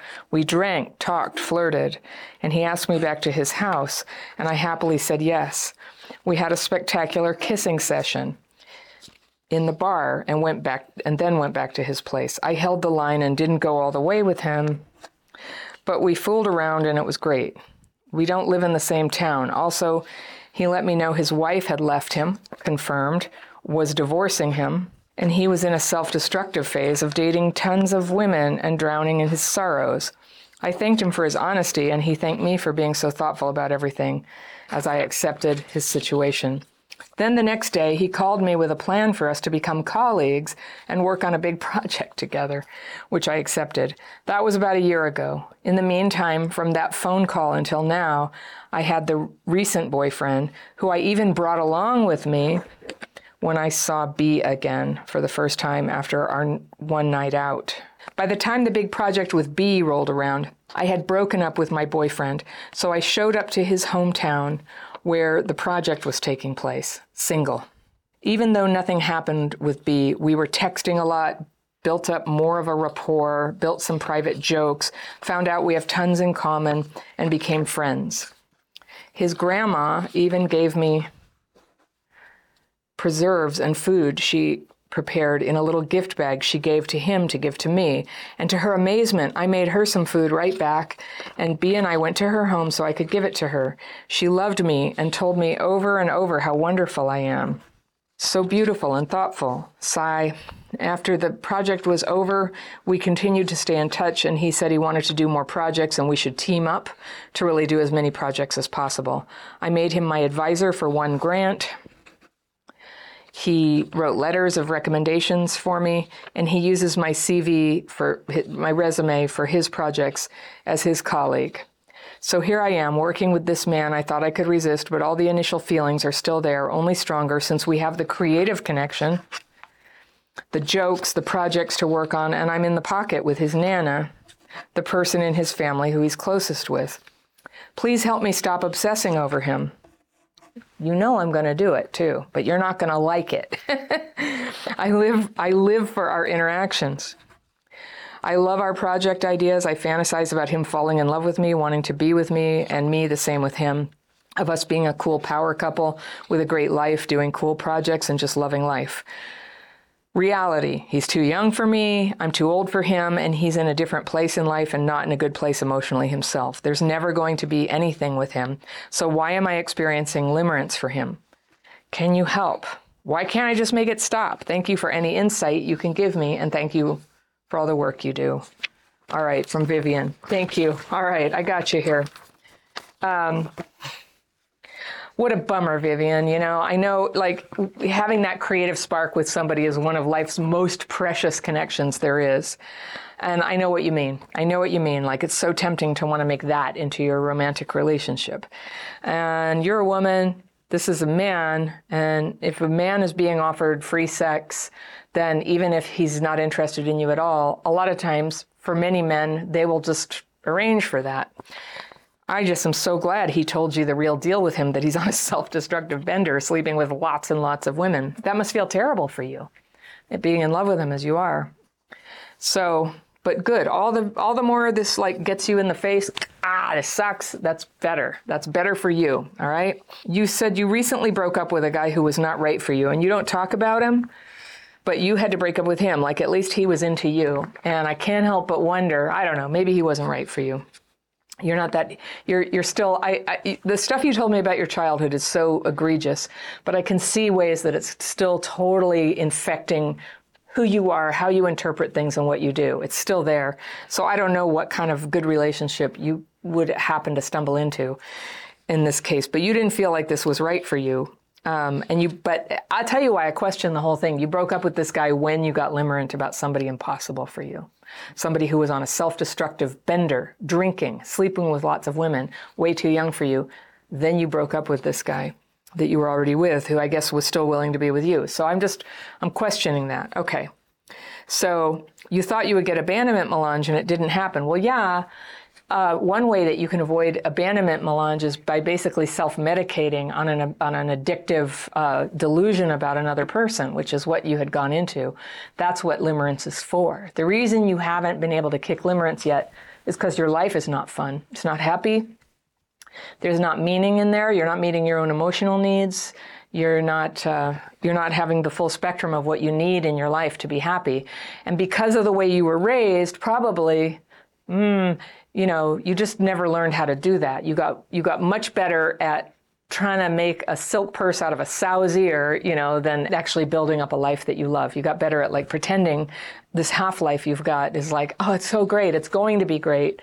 And having this total relationship where all your energy goes into a fantasy. What's tragic about that is, um, you know, you put your energy in a fantasy and you basically threw it in the incinerator. Your precious energy for building a life, for creating great things in the world, for loving people, for solving the world's problems, whatever it is that you're made to do, you just threw that away. You just, it's like you took a big thing of milk and poured it on the floor. You told me about your mom, and you said that she was an extremely malignant narcissist mom. And I can tell you've been in therapy because you have a lot of insight about that. And like, I, I'm not a diagnostician, but the stuff you told me is appalling, terrible. Wow, uh, just terrible. And all her stuff about having children who look a certain way, my mom did that. I won't go into it right now, but she, you know, she had an agenda for how her kids should look. It, luckily, it didn't last that long, but it was after I was born, and she felt like I just didn't come out blonde enough. I came out a bit dark. And, you know, my mom's Norwegian, and uh, my coloring was basically like you see now. It's I color my hair now, but this is about I think my hair was a little lighter than this as a kid, and that was not enough. And also my eyes aren't blue. She wanted blue eyes. Weird, huh? I tell you what though, I didn't find out about that until I had a lot of healing under my belt. So I, all I do is just go, well, that's so weird. I don't take it personally. Um, I like the color of my hair and eyes is just not something I've ever felt insecure about. So mm, a lot of things I have felt insecure about, but not that. So when you don't have personally carry a fear about something or the shape of your nose, when I was a kid, actually, I read, I think, is it in Little Women, one of the sisters sleeps with a clothespin, and I did that. I, it hadn't occurred to me that people should want a thin nose, but when I read it in Little Women, I was like, should you? Okay, I'll sleep with a clothespin, but it hurts. It hurts. And so that lasted for about, you know, 45 minutes. Got over it.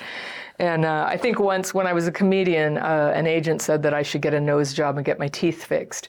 And I couldn't afford it, and then I forgot all about it. So there you go. Don't worry about that. So when I read about your mom like shaming you again and again and you know like basically trying to breed a child with somebody and and then they didn't like how you turned out and then she tried to she got she got pregnant against his will in order to get him more responsible. Like, did she say that? That's like, wow. I mean, at least sometimes if she admitted it and explained herself this way, at least you have the information instead of having to speculate. Maybe she just did that because, you know, she just wanted to get him to stay with her. But everything that you're describing does sound like somebody who has no conscience at all about affecting other people and is just trying to what's the word you know create an image for themselves and then you know like destroy people as needed to keep the image going so then she got this new guy with the nice nose. Sorry i can't stop laughing about the nice nose. What even is a nice nose? I don't know but uh, and he was violent and unhinged and brutal and your mom pretended she didn't see it and said oh thank you for defending me. And for whatever reason i understand i can see that. I can see that of getting, you know, like having to be defended from a nine year old girl by somebody hitting her. That's just really just violates everything in me. I just hate it. I hate that that happened to you. And uh, I blame you for nothing that you've struggled with after something like that. So then the ER doctor thing, okay, this is interesting. For what it's worth, like this, this husband, I take it her, that abusive husband is dead or not in the picture anymore, but why would he do that in the hospital and say, I don't know what you're talking about? You know what my guess is? Is somebody else was present and he had a secret life where he was lying that he had a wife. That's that's like one thing that would completely explain it, you know, that some other person was present in the room when they had that conversation. He's like, "Oh, I don't have a wife. I don't have a kid." Just thinking. I don't know. We'll let the uh, commenters have a field day with that one. And um, you, I, I also get it that, you know, he couldn't tolerate people praising you. That sounds like it really was the case. But for him to deny even knowing what they were talking about and say he didn't have stepkids, I feel like he was hiding something from someone else in the room. He was having an affair. If it's any satisfaction to you. Okay. So then you got home, and so let's just do my scenario that there was somebody else in the room he was having an affair with who was under the false impression that he was a single guy, and he had to pretend he had no idea what these people were talking about. It was blowing his cover. What would he have had to tell your mom, right? What would he have had to tell her to get away with it? Because the neighbors would probably go to her and go, "Well, it was the weirdest thing. We saw Bob at the emergency room, and he he said he had no idea what we were talking about." And he would have had to make something up, right? Yeah, you were punished for something he made up about you. And it sounds like that happened a lot, but that's what I'm guessing. He was just treating both of you just terribly, right? So you got grounded, and also because your mom is trying to, she's she's having to work really hard to be in denial about what's really going on, about how this man is abusing you and probably her, to get in denial, and because she's just so bonkers here, of course she has to blame you. You're grounded. You know, this whole thing is going on of abuse and lies, and you're grounded. That just that makes for everything you've told me about her she always has to have some sort of like outlet to take all that anger out on, right? Because if she gets mad at him, I hate to think what he would do to her. I don't mean to just dismiss that. It's terrible. I'm so sorry that happened to you. Okay, so then this other thing happened. This is why you have no contact with her. You had years of therapy. You worked with her to finally admit you had been abused and you're like wow she admitted it. Your mind thinks now everything's going to be okay. You took a walk and you start trying to emotionally connect with her and be vulnerable.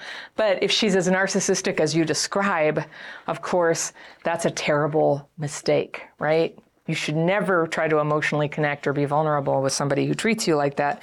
Admitting abuse is not like suddenly not being the person that she was, but you gave it a try. I'm proud of you for giving it a try. You tried.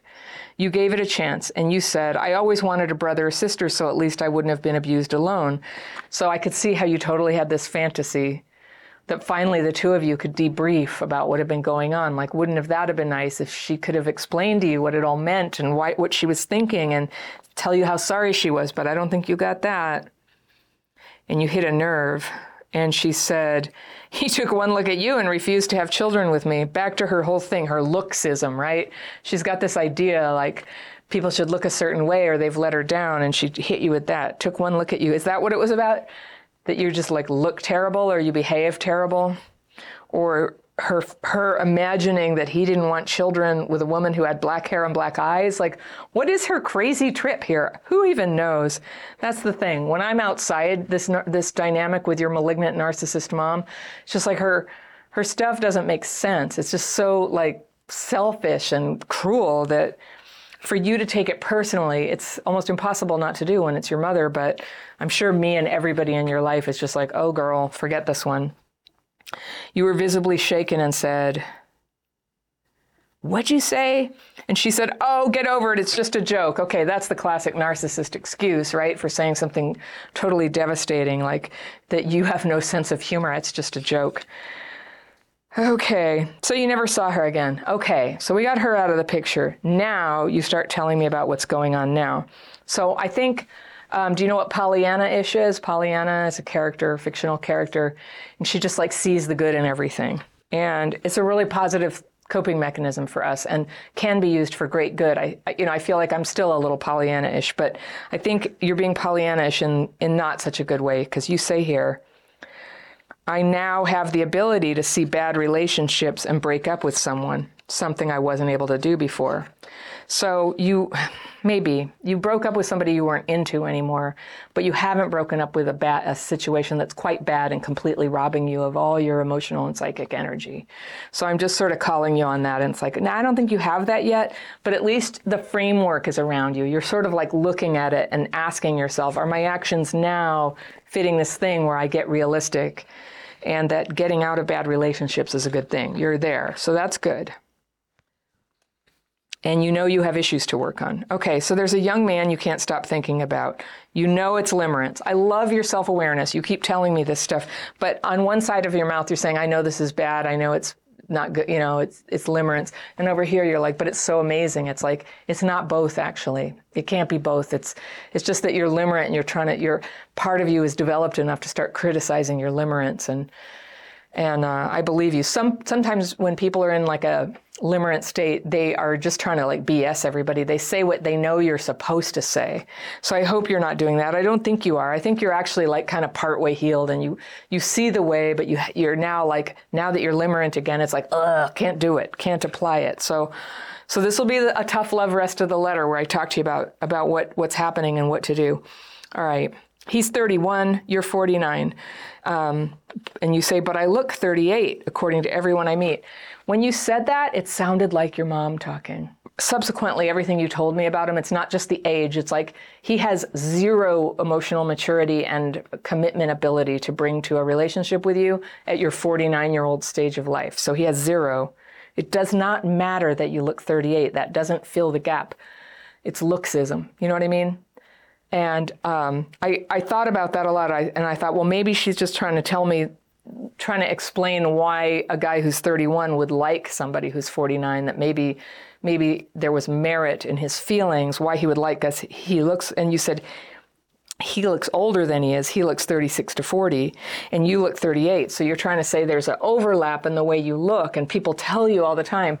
But that is your i just it just sounds like your mom. It just sounds like your mom it's not about what you look like it's about where you are in your life and so it was interesting that you brought that up. And I've seen that before. I'm just going to say that. You know, I get a lot of letters. I read a lot of them. I don't always um, read them on a, answer them on a YouTube. I, I probably read 10 for every one that I accept. And I'll just tell you, I've noticed a pattern when there's been like a narcissistic mom who calls all this attention, very judgmental and critical of the daughter about looks, weight, food, body, in your case, nose, eyes, hair, right? Or was it just me who has the hair? I don't know.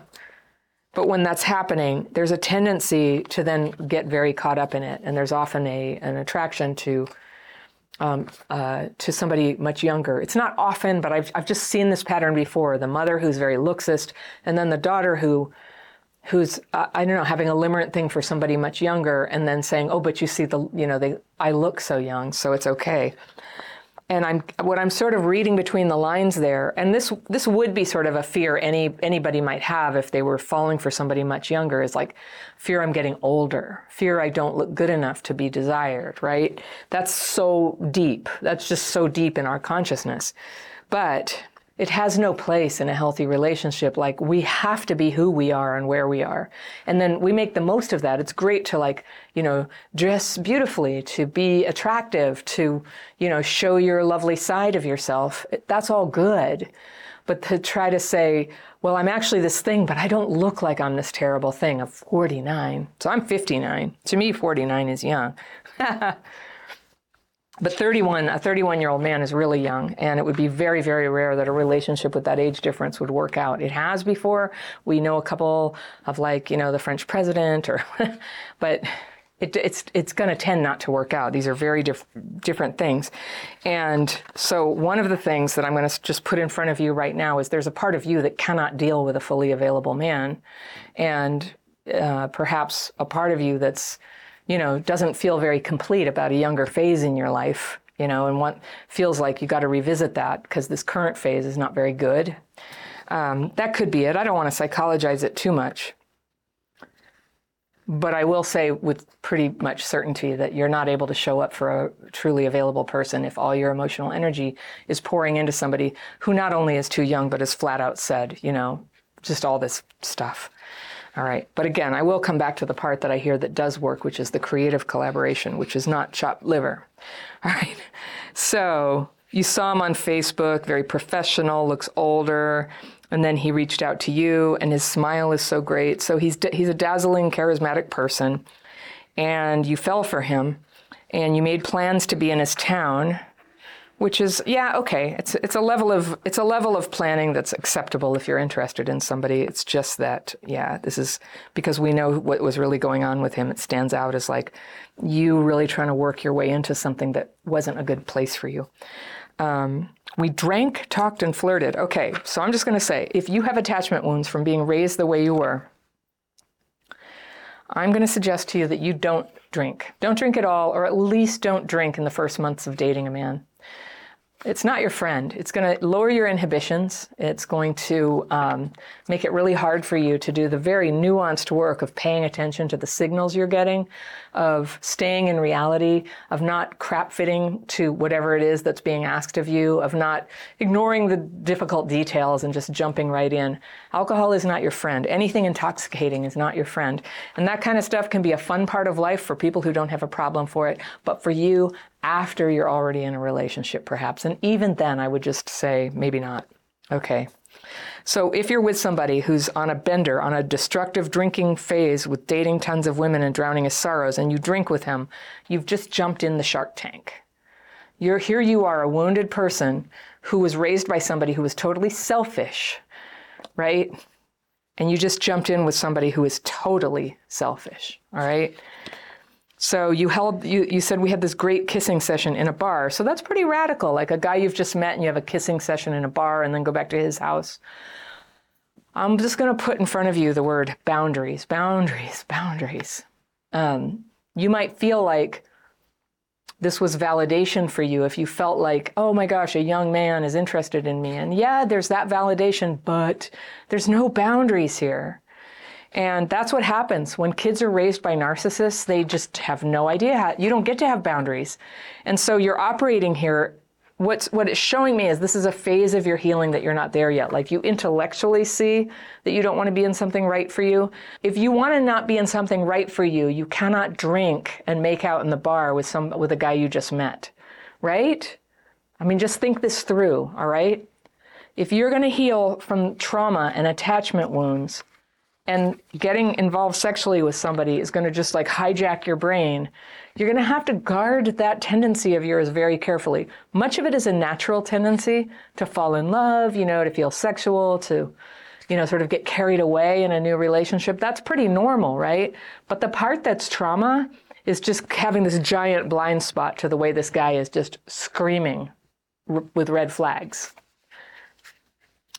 And this drowning his sorrows and dating self destructive phase, by the way, I would not say is a good person to be in business with either. And, um, and I've had, a, I've been in business now for, I don't know, 22 years or something. And uh, I know all about like relying on people who can't be relied upon and thinking back about the red flags that I saw all along and learning my lessons again about the boundaries that I have to have with that.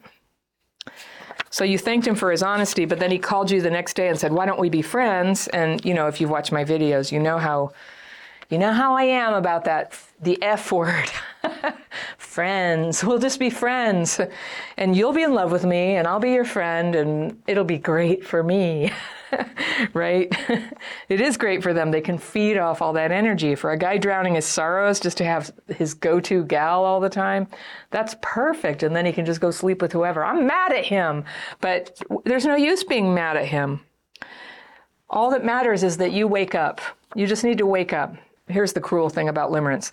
Limerence will often awaken in you your creative eyes. You will see things with a beauty and a depth that you haven't ever seen before. And that's part of how falling in love works on our brains. And you're having that brain part of falling in love but you're not actually getting the love experience of being with somebody.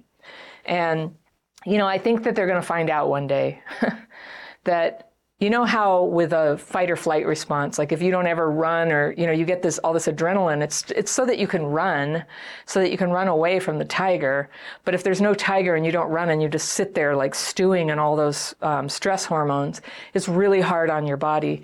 And so likewise, I think trauma also causes you to overactivate, like your your bonding and falling in love sequence, your hormones, your brain activity switches on, but there is no relationship, and so we end up loving a phantom. We end up with all this energy going into a phantom. And unfortunately, you know, I, I say this again and again that the energy of you, in your case, a woman falling in love is one of the universe's most powerful energies for creating things. All right?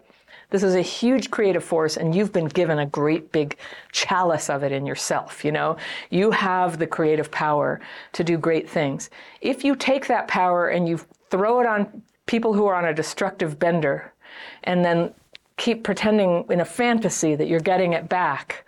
I'm telling you, what's ahead for you is not fun, not pretty, not creative, not fulfilling. And so I'm just coming in here with very tough love.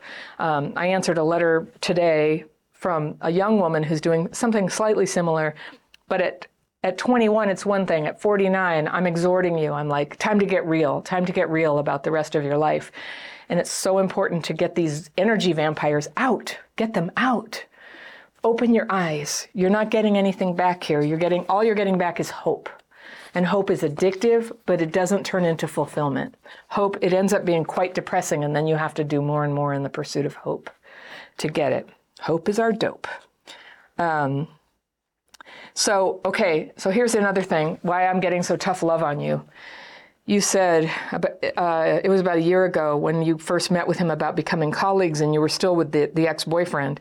And and you had that you were still with him and you brought him along with you when you saw him again for the first time after this makeout session. So i'm calling you out on this. It is okay.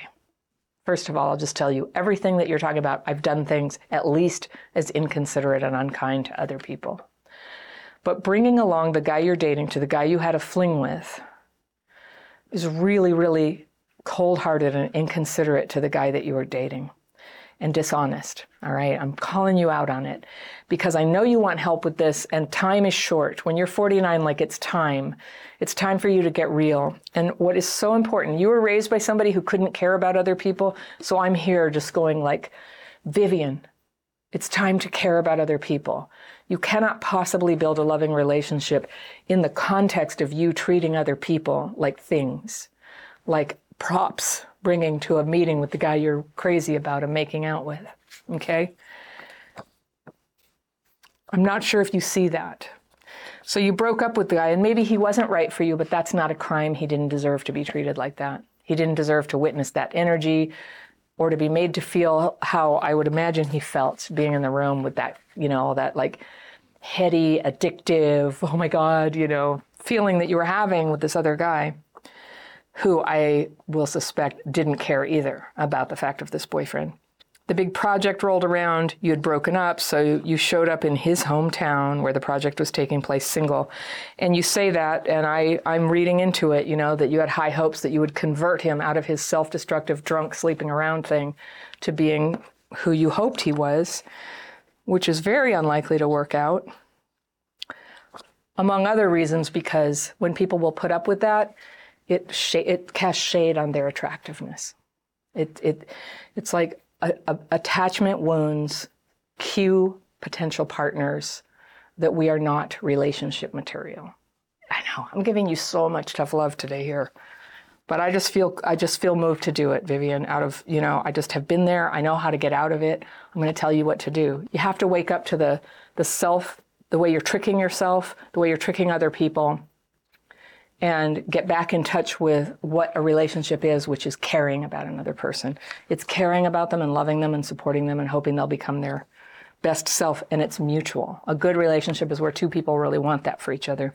I'm also somebody who finds that that creative collaboration with people is one of the closest connections you can have. I love my work, and when people work with me, it's like it's the closest kind of friendship I have. Most of my friends, we do work on projects together at least, or they work in this company, um, because we uh, we're we're on a common mission together, and that really is real, and that's something. And I appreciate that you had this, but this part where you're trying to get in all good with his grandma, this is where I feel really sad for you because I hear that you need that. You need a family. You need a family. You need the man with a family who thinks you're wonderful and makes jam for you and is delighted that you cook and adores you and thinks you're great. And, and you need the man who you have jokes on and you create something together. That is the most natural thing in the world. You need it but you're forming it. Do you remember that scientific experiment? I don't know, they taught about this when I was in college about they took a little baby monkey away from its mom at birth and they gave it a wire mom and the wire mom had a little bottle in it so it could get milk and it would it had a little patch of like fake fur on it and some wire in the shape of a mother monkey and the little baby would hold onto the wire and drink out of the bottle but eventually it died. And I read about this when I was probably I don't know in high school or something Oh, and I just cried and cried and cried. It hit a bad nerve in me. It's really sad. And I just think you're kind of holding on to the wire monkey of a, of a partner with this relationship. And it's very sad. And it's not, going it's not feeding you. It's feeding you hope. And maybe you're making some money, but as I mentioned before, the thing about people who are totally unstable emotionally is they're not even good business partners. So potentially you're throwing away the stability of your career for the fantasy of being in this great, you know, power couple dynamic that you can picture. I get it. I think that, you know, what a lovely thing. Perhaps you will have that with somebody. You know, some famous actors, they don't like being with actors. They like being with normal people because the headiness, the headiness is not really great for people with addictive tendencies or trauma. You need people who are grounded. You need people who um, participate in like setting the table, making dinner, doing the dishes, you know, figuring out, making sure the porch is swept, all that stuff, the domestic part of life that you can do together is very much part of what helps traumatize people just ground and feel connected to the world and start to open up their hearts and minds in a way that we were never able to do as kids. The groundedness and safety that you did not get as a kid from somebody who sees you and loves you. Now, somebody who sees you and loves you would never try to take from you your emotional energy in this vampiric way. I'm not trying to make him a bad guy. I just think he's a bad choice for you. That's what I'm saying. Pretty definitely here, right? I, I often am a little bit easier going, but I just think given what you've been through, it's so important for you to take care of your future like this. Okay. So please stop obsessing over him. I live for our interactions. Okay, so that's the that's the addiction. The addiction makes it feel life and death that you need an interaction for him. And I know about that like 7 more hours and I'm going to see him. I know what that's like. What am I going to wear? That's limerence, all right? You live for the interactions. You love the project ideas, fantasize about them, but why can't you make it stop? And you just told me why, all right? Because you don't have a life outside of this that you're living for. And it's very rare that somebody gets rescued from a life, an empty life, by somebody who completely makes their life great. That's a fantasy. It's usually like two people with a pretty good life come together and make a somewhat better life together. That would be that would be a very realistic model. So you need a pretty good life. And a pretty good life is one that's fun, where you have friends, you have things to do, you have things that are very meaningful to you, you're doing acts of service, you're actually like serving other people. It's very hard to feel happy if you're not contributing in that way. And you can't make it stop because you're continuing to have contact with him. That's why. If you're really ready to make this stop and heal your life, here's what you do you stop taking new contracts. You complete the contracts you have, and with almost no fanfare, you just say, I'm not going to be doing new contracts with you. And when he goes, Well, let's get together and talk about something, say, Sorry, I can't do that. You don't have to make a speech. You don't have to break up with him. You guys are not boyfriend and girlfriend. And you're also not partners in a company. Whatever you do, do not become partners in a company. So he's putting your resume on proposals that he puts out. Um, he can do that, uh, but you're not going to take any jobs, and you know you can be as clear as you can. I'm saying very little fanfare, very little drama, for your own sake, to just sort of ease on out of that whole thing. You have an extremely uncommitted little partnership there, which is good. You can get out. You need to stop having contact with him.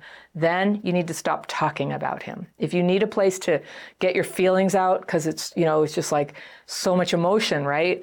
Just go check out my daily practice course. That's what it's for. It's about taking your distressed thoughts and feelings and getting them out on paper twice a day and this is a little this is a little technique well known. You you don't let yourself talk about uh, a bad thing. You let yourself write about it. And if you really want to do that, you get a buddy and you can read to them about it. But do not get into indulgent conversations with women friends about this guy or everything you loved about him or you know everything you hoped or what a jerk he is there's nothing to be gained by analyzing this. It's an addiction. It'd be like going and talking about, well, let's talk about heroin. You know, here's everything I loved about it. Like you've done that before. You've already done that before. A therapist might be okay for that, but I will tell you that I spent like two years trying to deal with a case of limerence in a therapist's office where all she did was go, tell me more, tell me more. And she was a, a good therapist, you know, by, uh, you know, a professor, like had training, all that stuff. And it nearly killed me. I needed somebody to go, cut it out, cut it out. This is like bullshit. It's a fantasy. Just stop. And the minute somebody did that, stuff started to get better for me. I just needed to be called on it. And yes, you're right. You do see reality. He's too young for you. You're too old for him. You're in a different place. Um, he's not in a good place emotionally himself. There's never going to be anything with him. And so, so why limerence? Uh, just, just because for you right now, you still have enough fantasy delusion going on that you can keep thinking that there's anything to be gained by spending time talking about him or thinking about him. Yes, you can stop thinking about somebody. And this is a trick I learned in my teen years that if you want to stop thinking about something, you just discipline yourself to do it. I'm not going to think about that now or worry. You can do this with something you're worried about. I'm not going to worry right now. You set yourself a time when you can think about it And nowadays, I always do the daily practice. I'm writing my fears and resentments. That's a 15 minute chunk, usually maybe a little less, sometimes quite a bit more. And that's where I can obsess on things and get it out on paper, ask for it to be removed, rest in meditation, and then get back to the here and now. Because here and now is where all your potential is, all your power. So come back to us. Get come back from the land of the dead with relationships that don't exist and will never happen, all right? That's a ghost town. Come back. It's full of life over here. There's plenty of future ahead for you if you can begin to show up for it. And yeah, there will be a feeling of withdrawal at first, and that's why you need tools, which is what we have here with the membership and courses and everything. And you need support. You need friends who are walking this path too. In your case, I would suggest maybe checking out Sex and Love Addicts Anonymous. I think that might be a place where you can meet other women walking the path. Whatever you do, stay away from the men there. It's not a place to pick up guys to date. Yeah, think about it, okay? one is enough. One person with this problem is enough. And just go there and find women friends and look for the ones who have the most recovery and get yourself a sponsor. Find the woman who really has worked the steps and has changed her life and see if she'll help you do the same. If you're watching this and you think maybe your trauma has affected your ability to have romantic relationships, I have a quiz for you, a relationship quiz, and it lists off common signs and you can see if you have those. And that is on the free tools page of my website where I have a series of quizzes and the free daily practice course. That's a really good place to start if you want to check some of this stuff out that I teach. Uh, it's at my website, crappychildhoodfairy.com, free tools page, also linked down below in the description section. Thank you so much for listening. If you love my content, think about joining my membership program. You can find out more information about that and all my courses and coaching programs in the episode description below or on my website, crappychildhoodfairy.com. If you're going through a hard time and you need online therapy, I encourage you to check out BetterHelp. They're easy and affordable, and they can connect you with someone you choose within a few days. And if you use this special URL, you not only help this channel, but you get 10% off your first month of therapy. So go to betterhelp, H-E-L-P dot com slash CCF, as in Crappy Childhood Fairy. That's betterhelp.com slash CCF. And remember, healing is possible. People with childhood PTSD can have a wonderful life. Sometimes we just need a few workarounds. I'll see you next time.